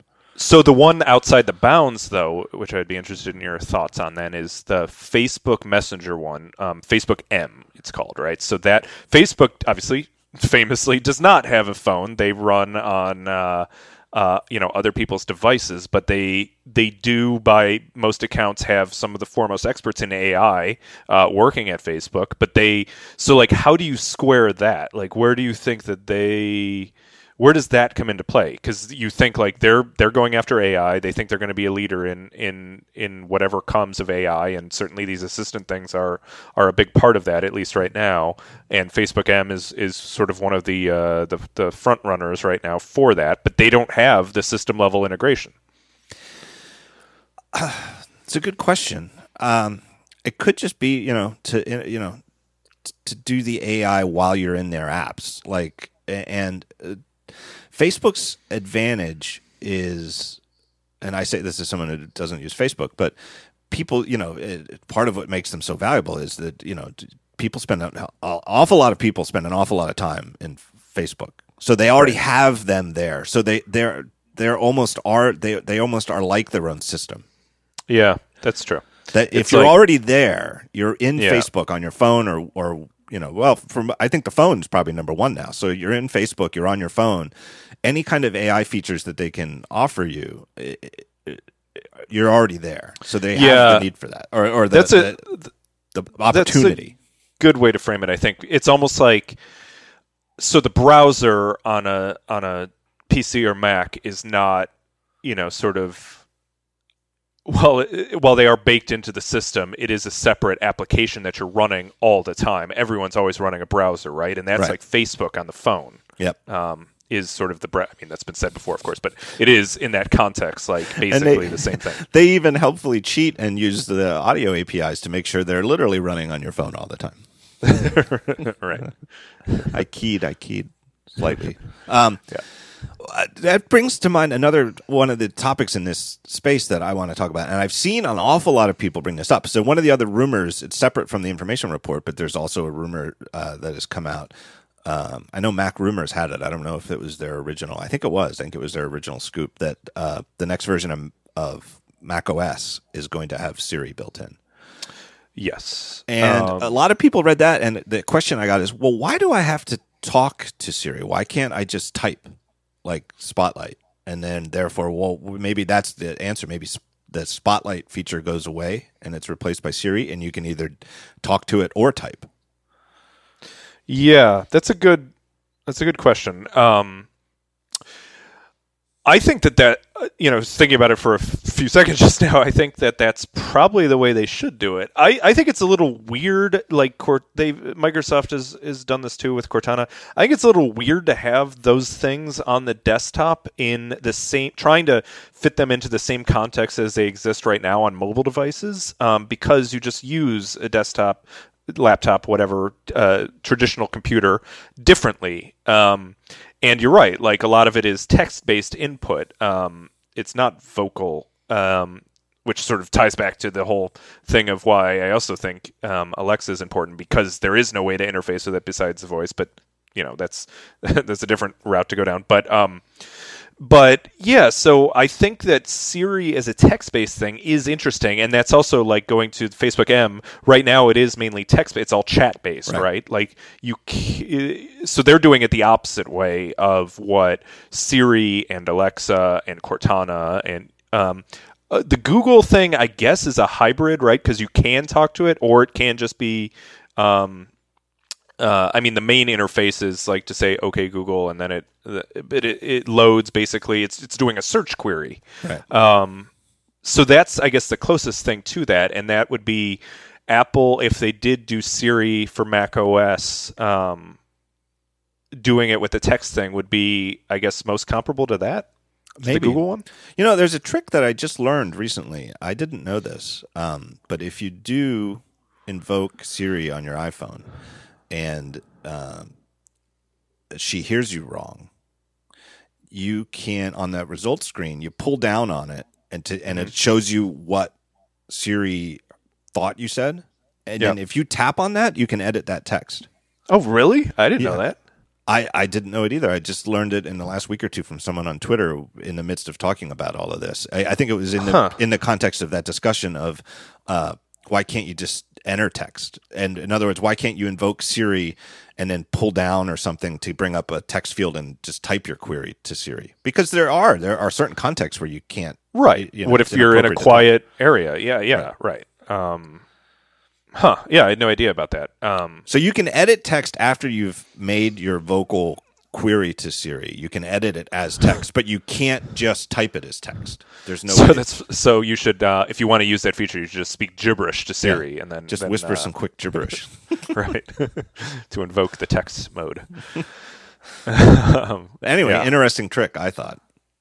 Yeah, and then there was the, the report. Um, I think it was nine. To, it was Gurman, right? Um, saying that there, the, or was it, or maybe it was a riff off of another report or something. But I know that nine to five uh, Mac wrote about it that the new MacBook Pro, conceivably coming out at the end of the year, would have the um, this like OLED uh, strip, and you know one of the reasons why that might make sense is because then you could have a Siri button without having to have like a physical Siri button. Uh yeah, I saw that rumor and it, it, I don't know what to make of it. It seems kind of interesting. It seems like it, it, maybe it's also sort of like that um I don't remember if it was a Kickstarter. I think it might have been before Kickstarter. But do you remember year, a couple of years ago there was somebody who was trying to make a keyboard? Yes, I yeah I know what this is. That LED keyboard thing. Yeah, and it was Yeah. uh, the idea was that each key it was a physical keyboard, uh, but Right. each key would be a standalone LED, and so like in the quote unquote normal mode, it would be you know QWERTY, you know, and it would Right. be alphabetic and have numbers. But then like when you're using Photoshop, the keycaps could change to all of the weird shortcuts. So you you know you could you know it, the H key would change to you know whatever H does in in Photoshop Right.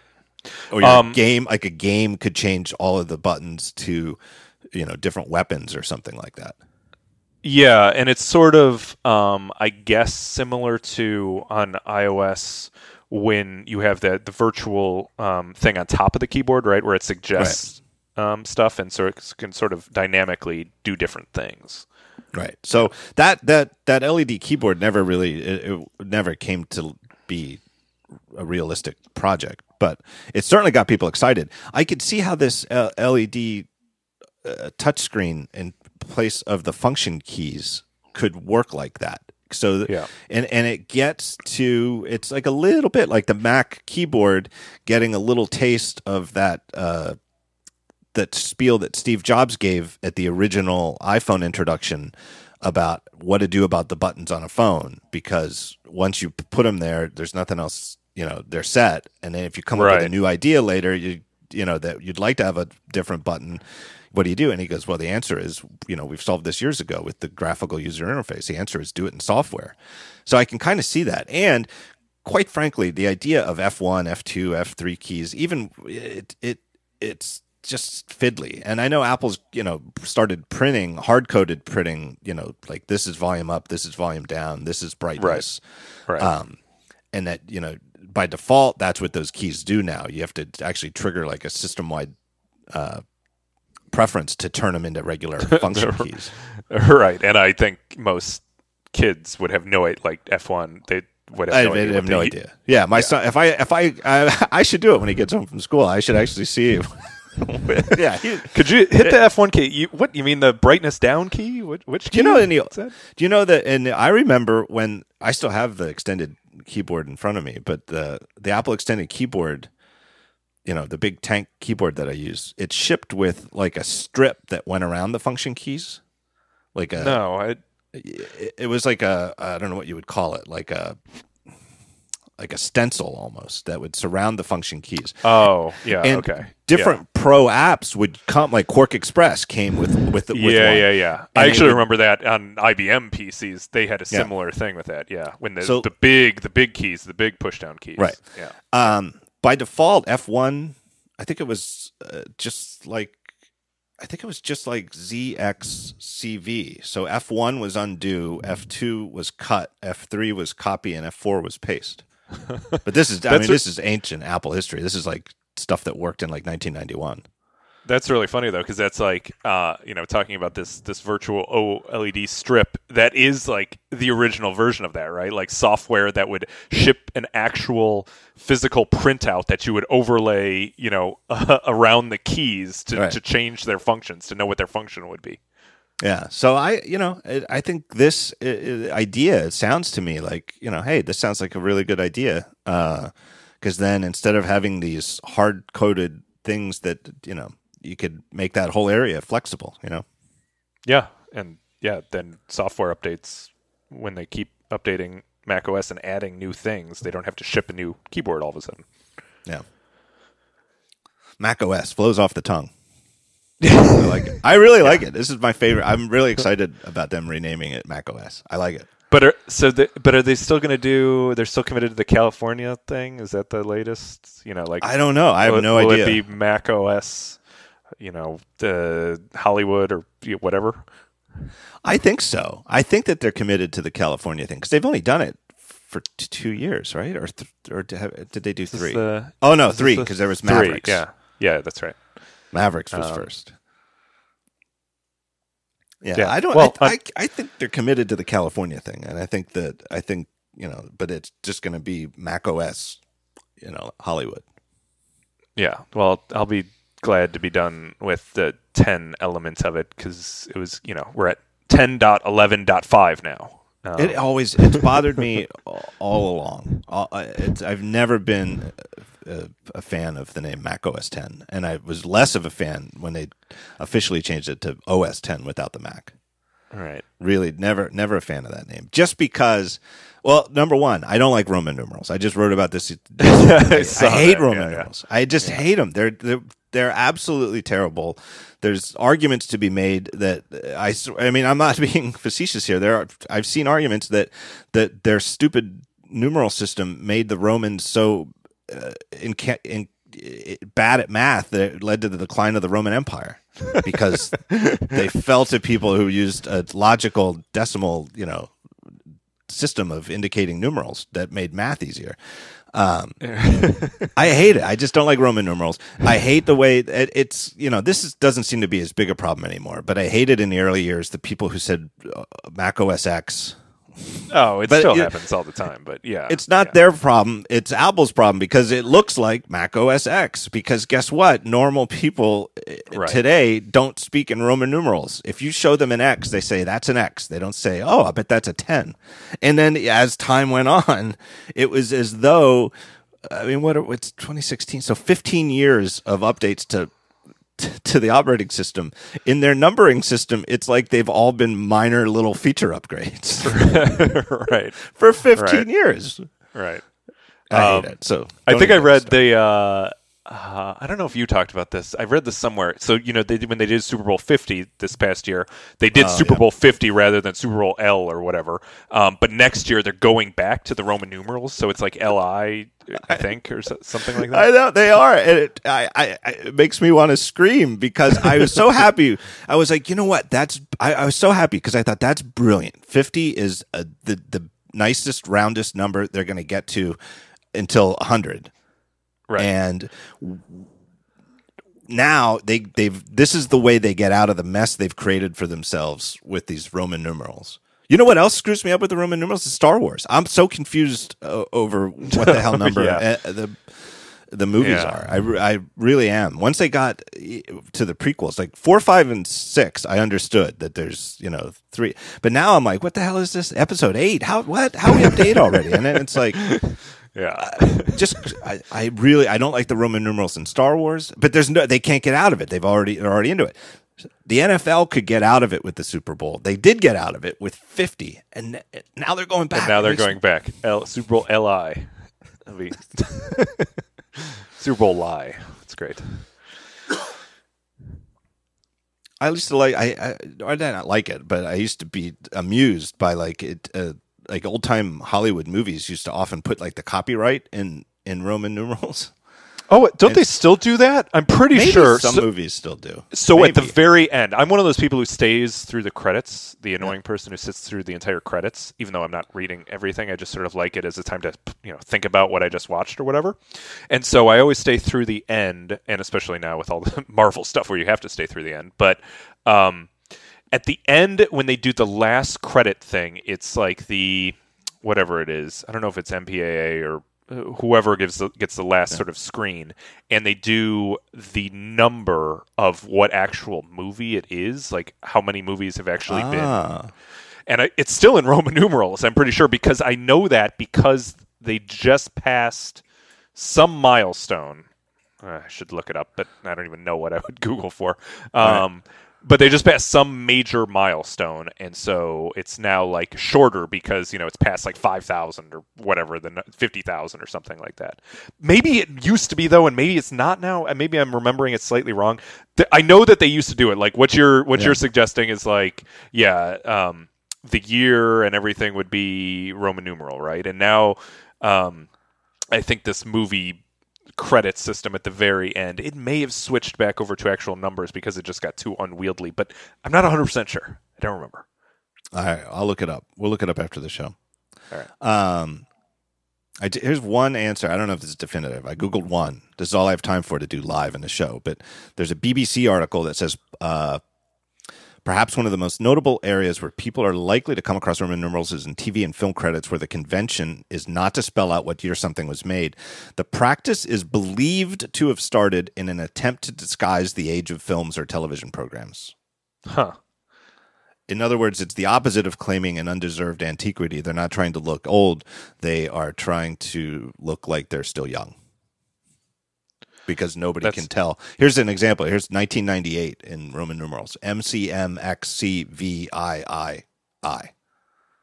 Crazy. Yes. Yeah, I see that. I think I see the same thing now that's on Stack Exchange talking Yep. about. Yeah. Copyright, Time Warner Studios, MC. Yeah, right. That's exactly right. Yeah. I've already got it in the show notes. I'll put it there. Folks, you can listen. Just uh, check out the show notes there. That's what it is then. I think I was conflating the two things. Yeah. That is where they use the Roman numerals. The movie number is, I think, just a number. Yeah. Yeah. Yeah. Okay. There we go. Yeah. But that's where they are. What the hell are we talking about? how did how do we get from the keyboard with an OLED strip to Roman numerals? Because Mac, o, Mac OS. Oh, Mac OS 10. Right. They're Yeah, going to get right. rid of the 10. Yeah. There we go. Right. Uh,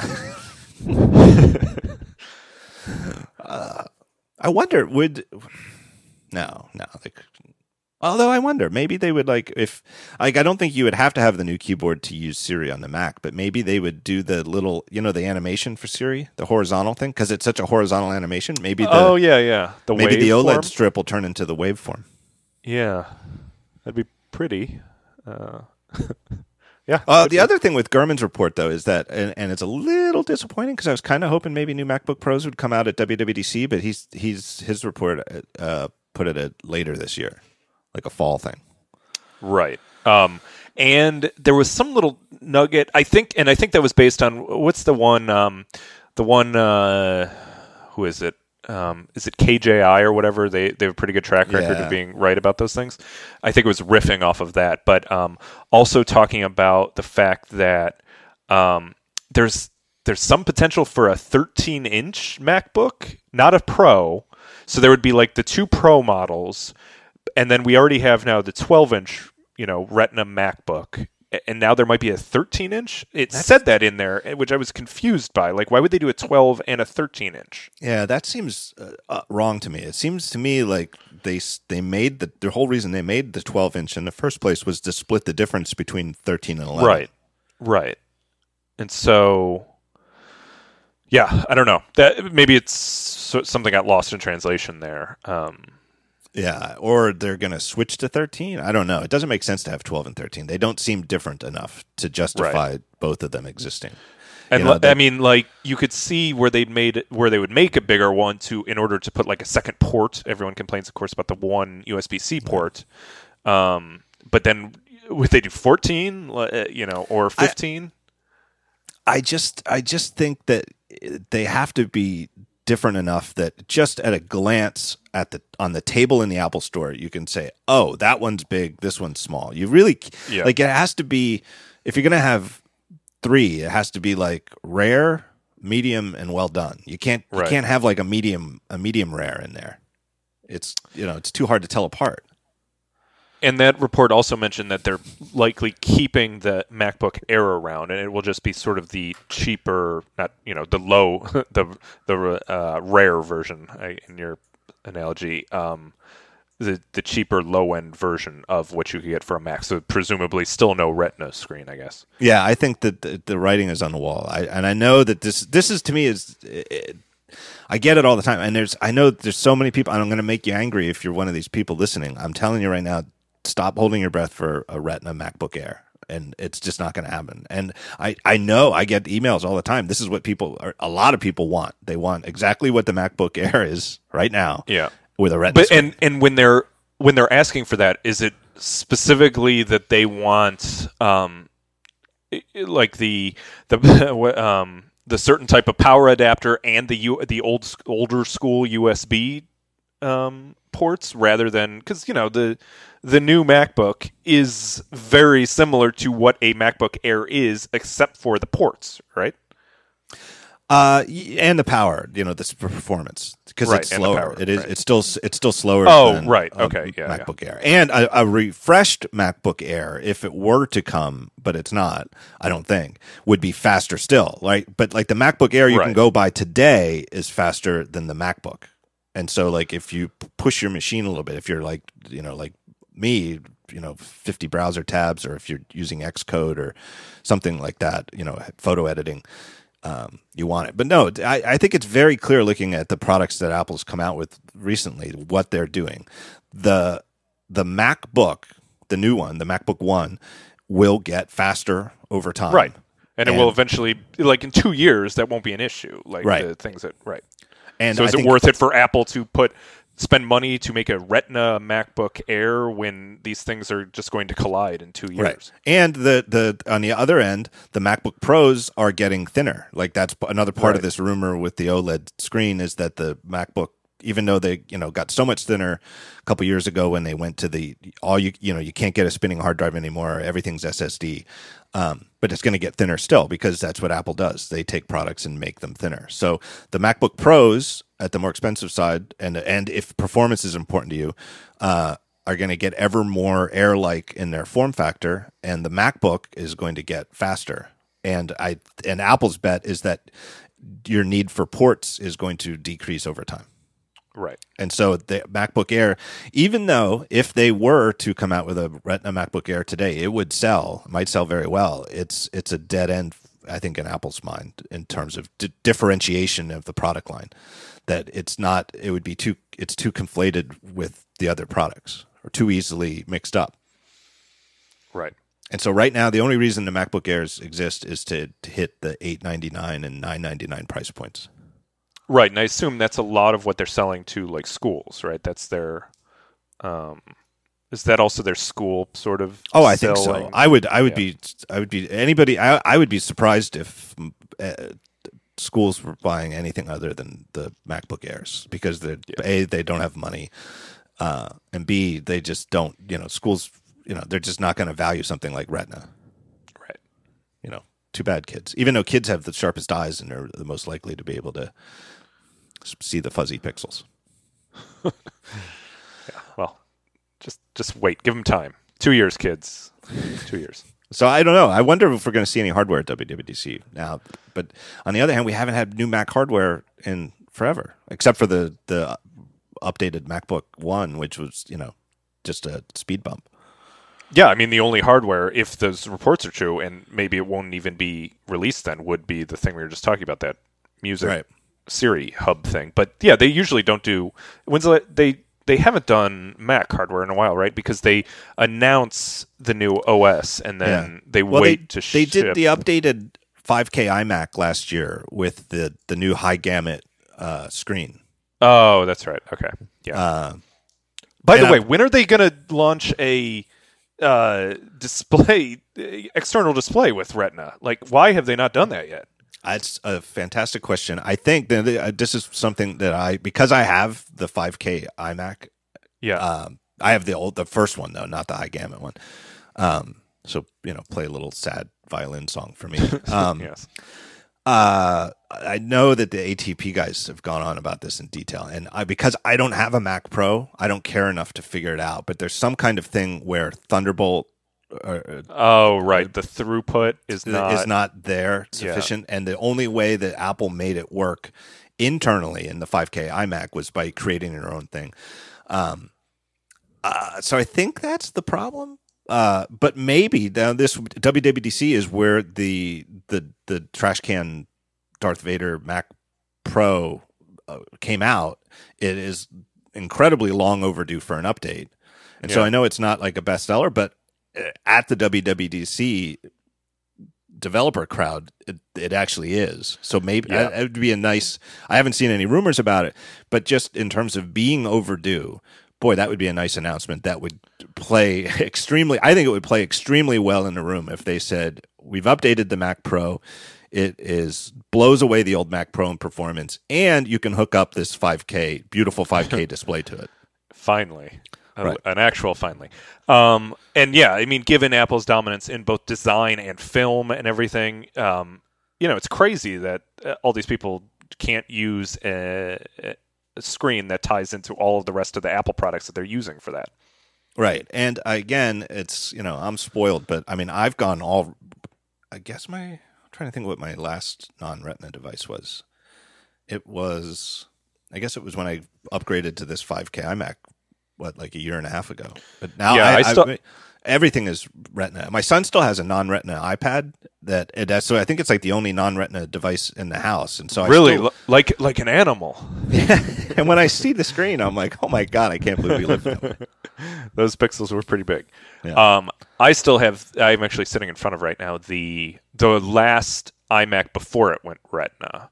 Um, it's still nice, but yeah, you can definitely see see the pixels. Yeah, it sticks out like a sore thumb. Yeah. and it just seems crazy. Like you said, it's just crazy that the the customers who are willing to spend ten thousand dollars yeah. on a, on a Right. Mac Pro Have no option. Right. They have to buy the Dell, Right. whatever. 4K, whatever. Yeah. Right.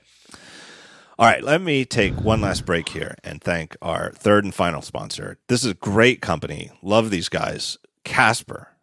These are the guys who make mattresses. Uh, you don't have to go pick what type of foam or springs or whatever the hell you want.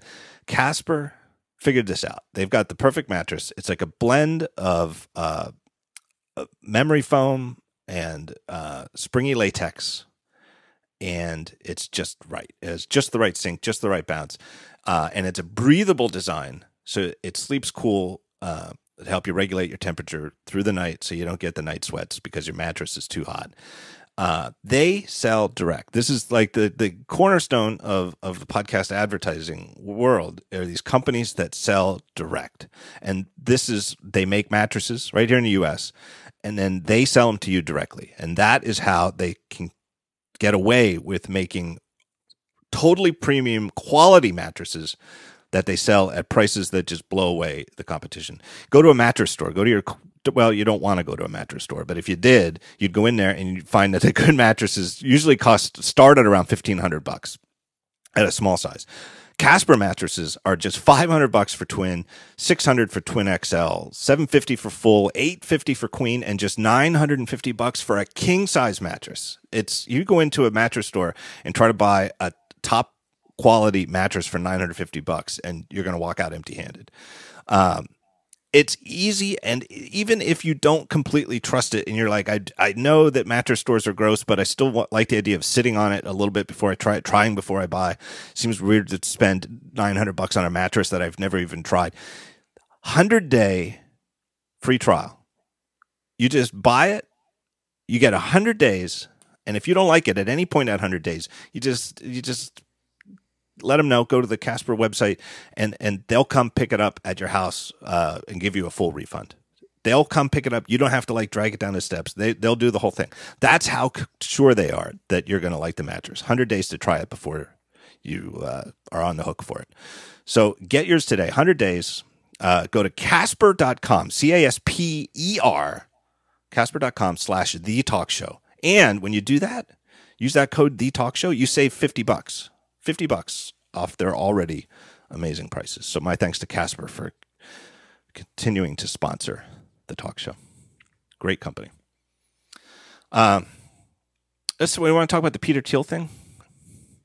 Sure. It's uh, it's literally what all of Twitter is right now. So um, I'm mean- sure. So anybody who's listening has almost certainly heard. And if you re- read Daring Fireball, I've been obsessed with it for days. Uh, I'll summarize it thus: uh, There's an ongoing lawsuit where Hulk Hogan sued Gawker because a couple years ago Gawker obtained a sex tape. Uh, which the backstory on that is all crazy too. Someone Hogan- named Buddy the Love Sponge involved. Yes, not making it up. That is not made up. Uh, uh, somehow convinced Hulk Hogan to, to to have sex with the guy's wife, and he's like totally into it. And the guy uh, surreptitiously taped the the encounter, and then anyway, Gawker ran it, and a few years later, Hulk Hogan sued and. Um, won an enormous judgment, 140 million dollars in the state of Florida against Gawker, which is, is uh, apparently would and not not surprisingly would bankrupt the company. Um, uh, there's an expectation among experts that that on appeal uh, that Gawker is going to get that greatly reduced, maybe even overturned. That Gawker's you know chances are very good that, that it was tried in a place that was very amenable to Hulk Hogan. Um, but you never know, and it's never good news to lose the first one. So you know, Gawker's on ropes. And it turns out this week it came out that, like one day, it started with speculation that Nick Denton, the the founder and owner of of Gawker, publicly came out speculating that uh, Hogan's lawsuit was funded by s- somebody. And he thought maybe like a some billionaire in Silicon Valley. I don't know if Denton actually had Thiel in mind at the time. I suspect he might have because how many The billionaires? speculation again amongst people with no no inside information, but that this is ve- it was very likely uh, if if this was the case, and there was a big if, like it seemed outrageous that that that would actually be the situation, that it would likely be Peter Thiel being the most likely candidate to to be the one. Right, because there's a known grudge History. between Yeah. the two. Because in 2007, uh, uh, Gawker's Valleywag property ran a story saying that uh, yes, Peter Thiel is gay, uh, which you know was interpreted by many as outing. Uh, Right. And I think there's a very good case that they that that's what it was. But Valleywag has and Gawker have always stood behind this argument that it was an open secret. Everybody knew it just wasn't ever printed anywhere, and that it's you know I don't want to get into the politics of it, but that it's uh, the the fact that we don't talk about it is is sort of uh, uh, uh, like bigotry against gays because it's po- it's positioning homosexuality as something that you would want to hide. When, Right. Whereas it's not, which I personally I am amenable to, but anyway, that's just to get it out of the way, though. That you know, it's well known. I, I think it's even on the record that Peter Thiel was not happy with that story, and therefore, Right. I think he he likened uh, Valleywag to Al Qaeda. Uh, yes, yeah, no, literally, and that's future, yeah. that's really was his comparison. It's not like hyperbole, like you're exaggerating. That was that was what he said. right. Um, yeah. and that so, he's he's been known to have taken issue with numer- uh, uh, even stories not with him but with other people who he knows that he knows other people who you know Gawker websites have run stories about that he found you know objectionable. So it turns out that it's and now he's Peter Thiel has has gone on the record with the New York Times and uh, and admitted yes I bankrolled Hulk Hogan's lawsuit to the tune of ten million dollars. Um, it, it's it's just crazy. It's, it's like this Yeah. really is just like it, it, it, you like something from you put on a TV show, right, or a movie. You know that it's like a crazy Game of Thrones plot twist. It's something that's like so outlandish that it seemed like because I guess there were rumors about this going around during the trial itself, right? That someone was out Right. there bankrolling this, and but everyone dismissed it. Um, you know, reading about this in hindsight, everyone seemed to dismiss it because it was so outlandish. Right. And then Denton says his thing, and it still seems outlandish, but there's like this, but if it were to be anyone, and then like Forbes somehow was able to find people who would speak, you know, um, off the record or or on background, I guess, um, on it. And then next thing we know, we have uh, Thiel talking to uh, Andrew Ross Sorkin of New York Times directly about it Uh, the, with, within like a two day span or whatever. Right. And the, the move during the trial that raised people's eyebrows and started the speculation was that the Hogan legal team dropped a charge that if they had won would have been covered by Gawker's insurance. And Right. Gawker's insurance would this whatever the it doesn't really matter which one it was, you know, what the legal term was, but there was one of the charges and it seemed really curious to people that they would do that because uh, the insurance company is is way more likely to be able to pay the full amount of a large uh, Right. judgment than Gawker is, and Right. so it in terms of it's not about the money. There's- right that it wasn't, it was a move that totally seemed counter to maximizing the money that Hogan would win, and instead seemed specifically about uh, trying to put Gawker out of business. Yeah, and the, so the most the most compelling uh, uh, compelling is a weird word to use, but the most interesting thing about this whole thing to me is like the amount of time that has passed from when the situation happened uh, that you talked about with the the, the story on Valleywag, you know, outing or um, Revealing or that outing, he's gay, yeah, whatever you want. revealing that yeah right Peter Thiel is gay to to the masses, let's say. Um, and now it's like you know that's I don't know exactly how long it's been, but it's it's like eight years, nine years, or I something was- like that. I- yeah, I think it was nine years. I think it was a 2007 story. I- I- And- I, think I could be wrong by a year, but the story I've heard is that at some point in 2006, supposedly Thiel had warned uh, Valleywag, "Do not write about my personal life, or Yeah. I'll, you know, or you you will make an enemy of me." You know, I don't I don't think he threatened them, but he, he but privately had said, uh, "Don't do this, or I'll, you know, I'll Right. do what I can." And in 2007, I think, is when the story ran, but it's been about roughly 10 years. and obviously most threats made in those veins end up being hollow or you know sort of like just things get forgotten over time and, and everyone Ti- moves on time heals all wounds, but apparently, Right. apparently not this one. but not here and like the fact that this has been going on behind the scenes uh, all these years later is just incredible i mean i again it's like a weird thing to it's like impressive in a weird way that someone is so determined to uh right what they view as this wrong that they've held on to it this long and like just figured out an avenue to actually be able to execute it All right. Uh, I will link to it in the show notes. I've already linked to it on Daring Fireball, but Felix Salmon, uh, writing at Fusion, had a, a great analysis of, of just the, the depths of the evil geniusness of Thiel's uh, revenge. Uh, uh, you know, just going through step by step and just a how long he waited and b that the that the way that libel laws work and typically it's it's you know Thiel's not the first super rich person to sue a publication over negative publicity. I mean Donald Trump has done it many times. I mean all sorts of people do it. Um, but the way it typically works and the way everybody common sense thinks it works is if I'm a rich guy and I don't like what your publication wrote about me, I sue you about what you wrote about me. And you know, and the problem with that is that you'd have to prove that it was false or that you know that it was slander or whatever.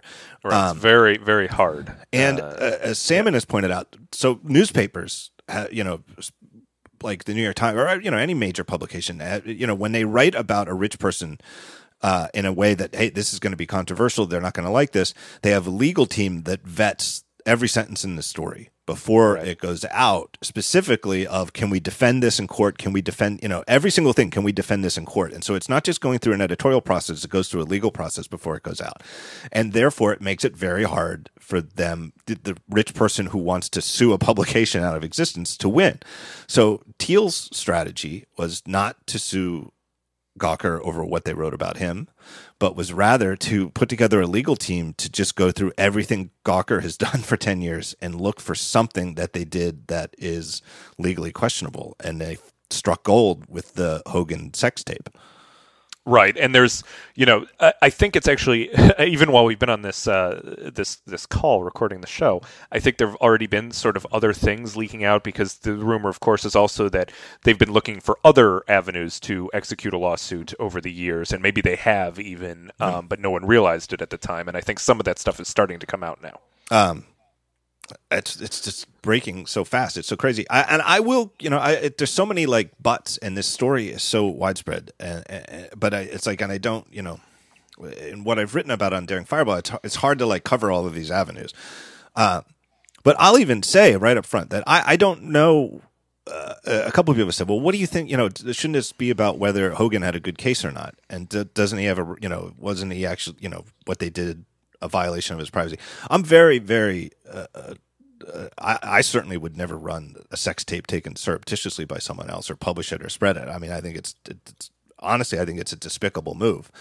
Um, just personally, I just as a as a human being. I mean, and so I'm not I'm not even opposed to Hogan having won the suit. I don't think Gawker ever should have run it. Gawker's media have done published numerous things over the years that I object to um, for multiple grounds. Uh, notably, of course, the iPhone Right, um, that's the same- prototype. right. was was Gizmodo Right, um, under Gawker. Yep. right. Um, yeah. So, So, So in I a read- way, I- in a way, that's Yeah. part of part of the genius of Thiel's strategy is that he found a case where uh, uh, people who might otherwise object to the idea of a billionaire secretly funding a lawsuit to sue a company out of existence uh, might be a little bit more likely to to say, well, these are you know these these are bad people. That you know this that's not right that they that they took a, a surreptitious sex tape and and published it. Right. I still call Um, them sex tapes. You call them sex tapes. I know it wasn't probably wasn't on tape, but I don't know. What else would you call it? What- Well, a sex oh, video. Oh, because it's not a tape. right, Yeah. it's not Oh, on right. tape. But it Um, just seems like the term is sex tape. Yeah. It's like the verbal equivalent of the floppy disk for save. Like we just don't have. You know. right. A, a sex uh, dot mov. You know, dot, I don't know. Uh, a sex gif. yeah, maybe we can sex game. Um, so I read, uh, you know, in leading up to this, I read a few different of the takes. So first of all, it, like we joked about, all of Twitter is talking about this. Like this is, in my mind, we talked about Twitter earlier as like being, you know, sort of like this this fascinating zeitgeist of what's happening. In my view, when something like this happens, this makes Twitter almost unbearable, uh, simply because everyone is talking about the same thing and there's no way to follow like a a like a common thread. It's like there's so many different angles and so much information coming in and so many opinions that it's like a hodgepodge of, of everything. And i can imagine a regular user after signing up for twitter say they signed up for twitter yesterday and they got like recommended you know they're interested in the news or something. And so they got recommended you know like 15 accounts to follow that are journalists. And so now today just imagine what their experience would be like looking at twitter for the first time. Um, it's just like I, I don't even know how to where to begin. Like, Right. what, just shut it down. Like, this is this is dreadful. All these people talking about each other and talking about like, uh, no, you're wrong, and arguing. And um, so with that with that backstory, um, I tried to avoid as much as possible of it until there was actually like um, more uh, actual news of, of what was what occurred and, and whatnot. And it seems like this morning there was some of that. We talked about the Andrew Ross Sorkin um, post with uh, with Thiel, and then uh, there's been there's been some more interesting of the hot takes, I would say. And so I read yours, of course, uh, which I liked because it was concise um, and didn't you know sort of a lot of the problems I have with so, uh, things of this nature are like this is obviously going after at least the way that that journalists perceive it, going after the heart of what journalism is and trying to destroy um, sort of the institution, right? And so we get these thought pieces that are going to be five thousand words. Um, uh, and just like going on and on, and most of them saying sort of the same things or saying them in slightly different ways, and it's just like, uh, i i- again, it's impenetrable. It's hard to know where to begin with this. So I appreciate the concise nature of uh, uh, your your take on this. Right, and I was- I wasn't trying to capture the whole thing because I think it's too hard to capture the whole thing, you know. But Right. it's just one particular, like to me, it's the, and I appreciate your kind words about it, but it's you know, it was just to respond to this whole argument of whether anybody is trying to take away Peter Thiel's freedom of speech, and it, it's like, you know, it was like this libertarian take on it, which you know, sort of a a pro super Right. rich, uh, using their super richness to their own advantage. Uh, and and the idea that anybody who objects to that or finds it takes offense at it is therefore trying to suppress it, which is not the case. Like the the article that uh, the guy linked to by Josh Marshall, he wasn't Josh Marshall at Talking Points Memo wasn't advocating, hey, we should pass a law to make this illegal. We should, you know, prevent this. He was just saying this is bad news for journalism Right. Well, because so, it's it's revealed it's revealed a way to anybody else who has sufficient funds to bankroll such things a way to do the same thing against any other publication they don't like. Right, but so part of that is like this has existed for a long time to be able to do like this. This whole thing isn't new, but it's it's new, I guess, in this context, and and people's eyes are opening to it for the first time. Um, because what you know what uh, Thiel did is not illegal. Uh, Right. This is um, you know this is an avenue that that others have used, just maybe not in this direct way before, or maybe they haven't. We just don't know about it. Um, but what I liked about what you wrote and maybe uh, correct me if I'm mis uh, representing it in some ways, but this is sort of my stance on it after you know one day of of, of thinking about it. Um, is so what Thiel did is not illegal, um, whether you know you think it's unethical or or sort of not.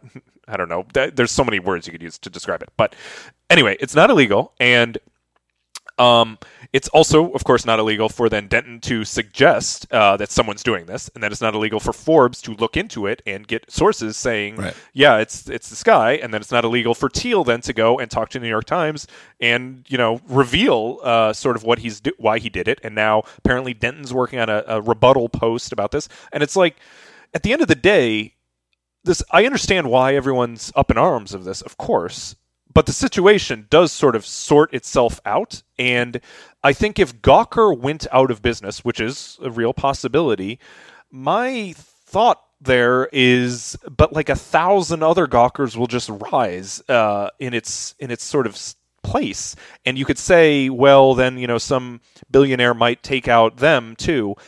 I have a hard time believing that you know there's there's honestly enough money in the world to sort of fight all these battles. And it's not just money by the way it's time too. The, again going back to what the most interesting thing about this to me is like that peter thiel took the time and the the extended time period to, to actually execute this plan. Most people would not do that of course. Um, and most people just don't have the time to it's not worth their time to do it.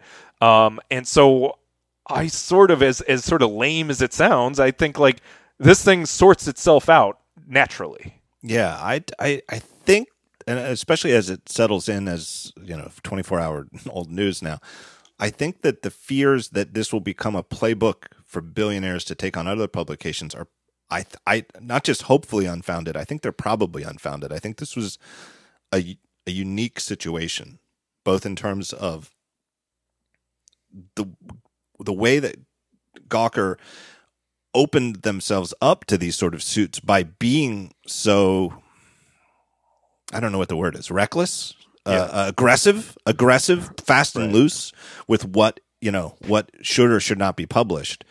I, I you know, could somebody do this to me, for example? Could somebody? It, it, it's like, what have I written that you could really take me to court over? You could definitely inconvenience me by just making me go to court and have to hire a lawyer to fight a bogus lawsuit. But I don't. You know what I mean? I don't know that. Uh, why would I don't see why someone would do that? Because the other part is that Peter Thiel had such a gr- grievance against them. right I mean, is there somebody who I've called jackass of the week in the past who who would do this to me? I don't know. Um, I don't think Yeah, so. but yeah, but even if they would, so like you, yeah, you may have pissed off plenty of people. I'm sure you have over the years, but I may have pissed off Peter Thiel by calling him an asshole. I don't Right. know. but, I, have you opened yourself up to, you know, so you could that could open you up to, you know, like someone could try to sue you directly for call for slander or whatever or libel. I always forget the difference. yeah, Um, I do too. but um but then could someone do this sort of surrogate lawsuit and you know actually go after you for something it seems almost Im- impossible um yeah, so you know, right I, I think part of it is that it just it's just that nobody ever thought that anybody it just never occurred to someone to do this, and and it speaks to Thiel's. I, honest, I mean, again, I called him an asshole, and I stand by it. And I I think that him doing it in secret was cowardly. I think that it only came out now is you know it, it- you know kind of a coward's move. Um, but uh, it, it was genius, right? It was extremely clever, and it's the sort of you know that's why he's the success that he is. Is is a big and it's you know it's a huge part of the whole Silicon Valley. What are we looking for? Is we're looking for people who see things that nobody else sees, and this is an Yeah. example of that. Right? It's he saw an opportunity here to do this in a way that it just never occurred to anybody else. I think that's why this is so uh, grabbed everybody's attention. Well, and so just to I don't know, almost to play devil's advocate a bit on this, but like, you know, when you call him an an asshole for the way that he sort of executed it, I mean, what if maybe he executed it this way on purpose? Like he wanted to be in the shadows for all this Yep. time and then to have some sort of big reveal to make it that much more of a statement and to make it that much more meaningful when it did come out this way. Yeah, and and and uh, the aforementioned Felix Salmon post uh, definitely makes the case that it, it, it- he makes a compelling case that revealing himself was absolutely part of it Part of the plan. Yeah. because what it does is uh, it it it says this isn't now now you realize that whatever happens with the Hogan appeal this isn't going to stop and he can Right. keep this up indefinitely. and everybody knows that everybody can just go through in the back of their mind a list of uh, things, you know, articles that Gawker has published over the years that maybe they could get sued over, and it therefore means that any uh, anybody who is perhaps thinking of investing in Gawker. Uh, is going to think twice about it because it looks like if you're investing in Gawker, you're in, investing against Peter Thiel funding, you know, trying to bankrupt the, the company and they need the investment money because they need to have you know just to, to deal with the legal fees and, and the potential judgment against Hogan right. you know that revealing himself is part of it because now Right, right. it makes Gawker look like a way worse investment than it was you know Gawker if you're if anybody was thinking of investing in Gawker two days ago it certainly looks like a, wor- a worse investment now that you know that they've made a lifelong enemy of Peter Thiel and that he's, and uh, he right. set his sights on destroying the company unsurprisingly, there are already reports, of course, now that that Gawker's trying to sell itself, and um, you know it's being marked down way below what they you know were valued at uh, just a few months ago. Um, yeah, and that's going to make it very hard. Um, Yeah, I would just say I would say in terms of what I wrote that if it, if it turns out that it's true that Thiel's plan all along was to reveal himself at a certain strategic point for the purpose of even you know kicking them when they're down, then it doesn't take away the asshole part of what I said. It takes away the coward part because he he didn't have a plan to remain secret forever. That it was only secret strategically for the first part of this d- devilish revenge scheme. Yeah, and I mean, I, I will say I don't know Peter Thiel at all. I've, I've, I'm fairly certain I've actually never met him, even though we sort of do the same thing um, now. But uh, you know, I also just one of the things I'm trying to think about again a, a reaction to this in a 24 hour period. I don't recall the whole situation with Valleywag when it happened those eight or nine years ago. I mean, I've heard about it in uh, you know after the fact. Um, and I, but I also have a hard time sort of discounting like. Well, I understand what the, what Valleywag's position was that it was sort of like publicly that he was he was um, you know known to be to be gay amongst a big enough circle that it should be sort of common knowledge. Like I don't know what his mindset what like he's he was clearly he's clearly very was very pissed off and very pissed off enough to do this whole plan like I, I don't know that I that I'm one to say like is he wrong you know like a lot of people are saying that this is um a, a major overblown thing that he's he's he's just taken it so far out of proportion and the the response is not uh, in proportion to what uh, the the original act was but like I don't know Right. I, I wasn't there. Like maybe he was like his mindset was just totally destroyed by what they did uh, after he told them not to do it, and uh, you know. So anyway, I just don't want to like degrade that completely. I, I don't know what his mindset is. All right, I, I I hear you. As a devil's advocate, take I I I I, I disagree. I, well, I don't. I shouldn't say I disagree because I don't know. I only you know I don't know Peter Thiel either. Obviously, um, right. So that's possible. That's a possible. You know that it really was so significantly stressful to him, uh, emotionally harmful to him. Um, you know that maybe it, it really isn't disproportionate. But the one goofy that I have to say that here's a goofy part. This is. I mean, this is goofy. Is is uh, Thiel's description of this as the most philanthropic thing he's ever done his life. Like that is i- yeah. is really that's going to go down as one of the things like for people who are are you know thinking that the the inequality is out of control and that the the the richest Right. the, the, the hyper rich are are detached from reality is it i mean there's exhibit a it was peter thiel i mean whatever you think about this right? There there there i'm fully acknowledging that there's a devil's advocate take on this that what he did is just revenge served cold and and Right. was in some sense just. I don't agree. I think it's a vast overreaction you know um i go with did you read Elizabeth Spiers take yeah, yeah, I did. that yeah. it's you know it's like a, a, a you know like if the United States attacked a small African country with the full weight of the armed services just for some small you know you know, you know disproportionate reaction. right. Um, I'm on that side, but I agree with the devil's advocate take on that. But even if you agree with the devil's advocate take, this is that this is not philanthropy. Um, I don't know. Did you read Ben Thompson's take too uh, in his his newsletter today? It was No, it was not it, yet. was interesting because uh, I won't go into it. Then I won't. uh, You can link to it, but it's um, uh, like I thought it was a fascinating way to like frame it around the notion of like superheroes and supervillains and like um, uh, it's like can one can these like superheroes exist without um, a uh,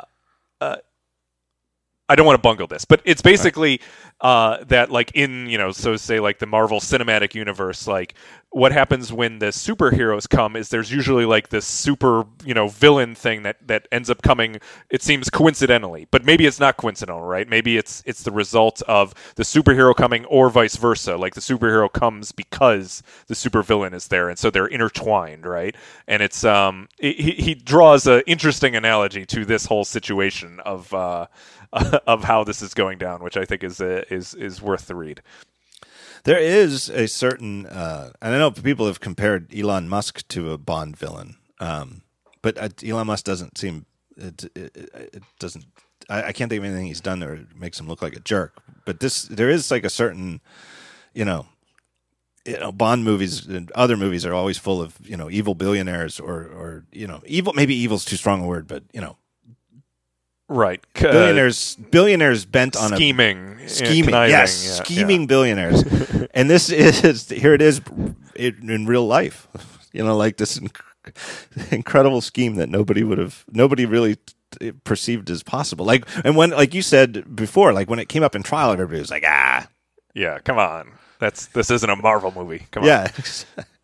um, but and then the other element to this, like going back to where we started, sort of like with the whole Twitter, and it's just like, oh my god, this is this is going to go on for a while. I mean, you know, like you said, you know, 24 hours sort of things die down, but then there's more and more. It just keeps coming, and this is like the perfect storm. Uh, you know, coming as someone who comes from the reporter side and now sort of um, you know far enough removed from it to sort of hopefully be somewhat uh, circumspect about it.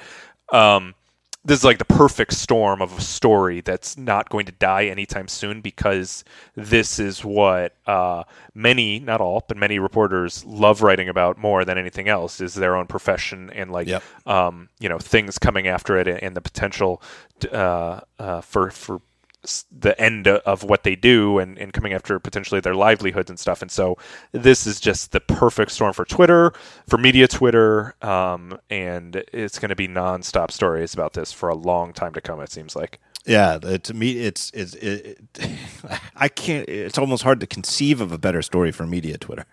Yeah, which, uh, yeah, uh, I don't know. Anything else you wanted to talk about? No, those that, were uh, those pretty those much wraps the... up my list. uh, so, uh, people can find your writing. Where where are you doing most of your writing these days?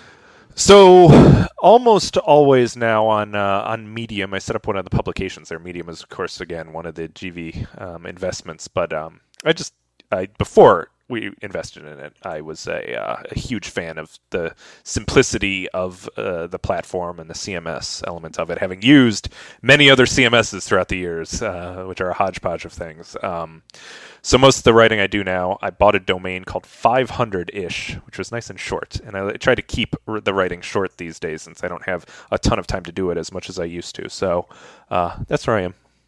500ish.com.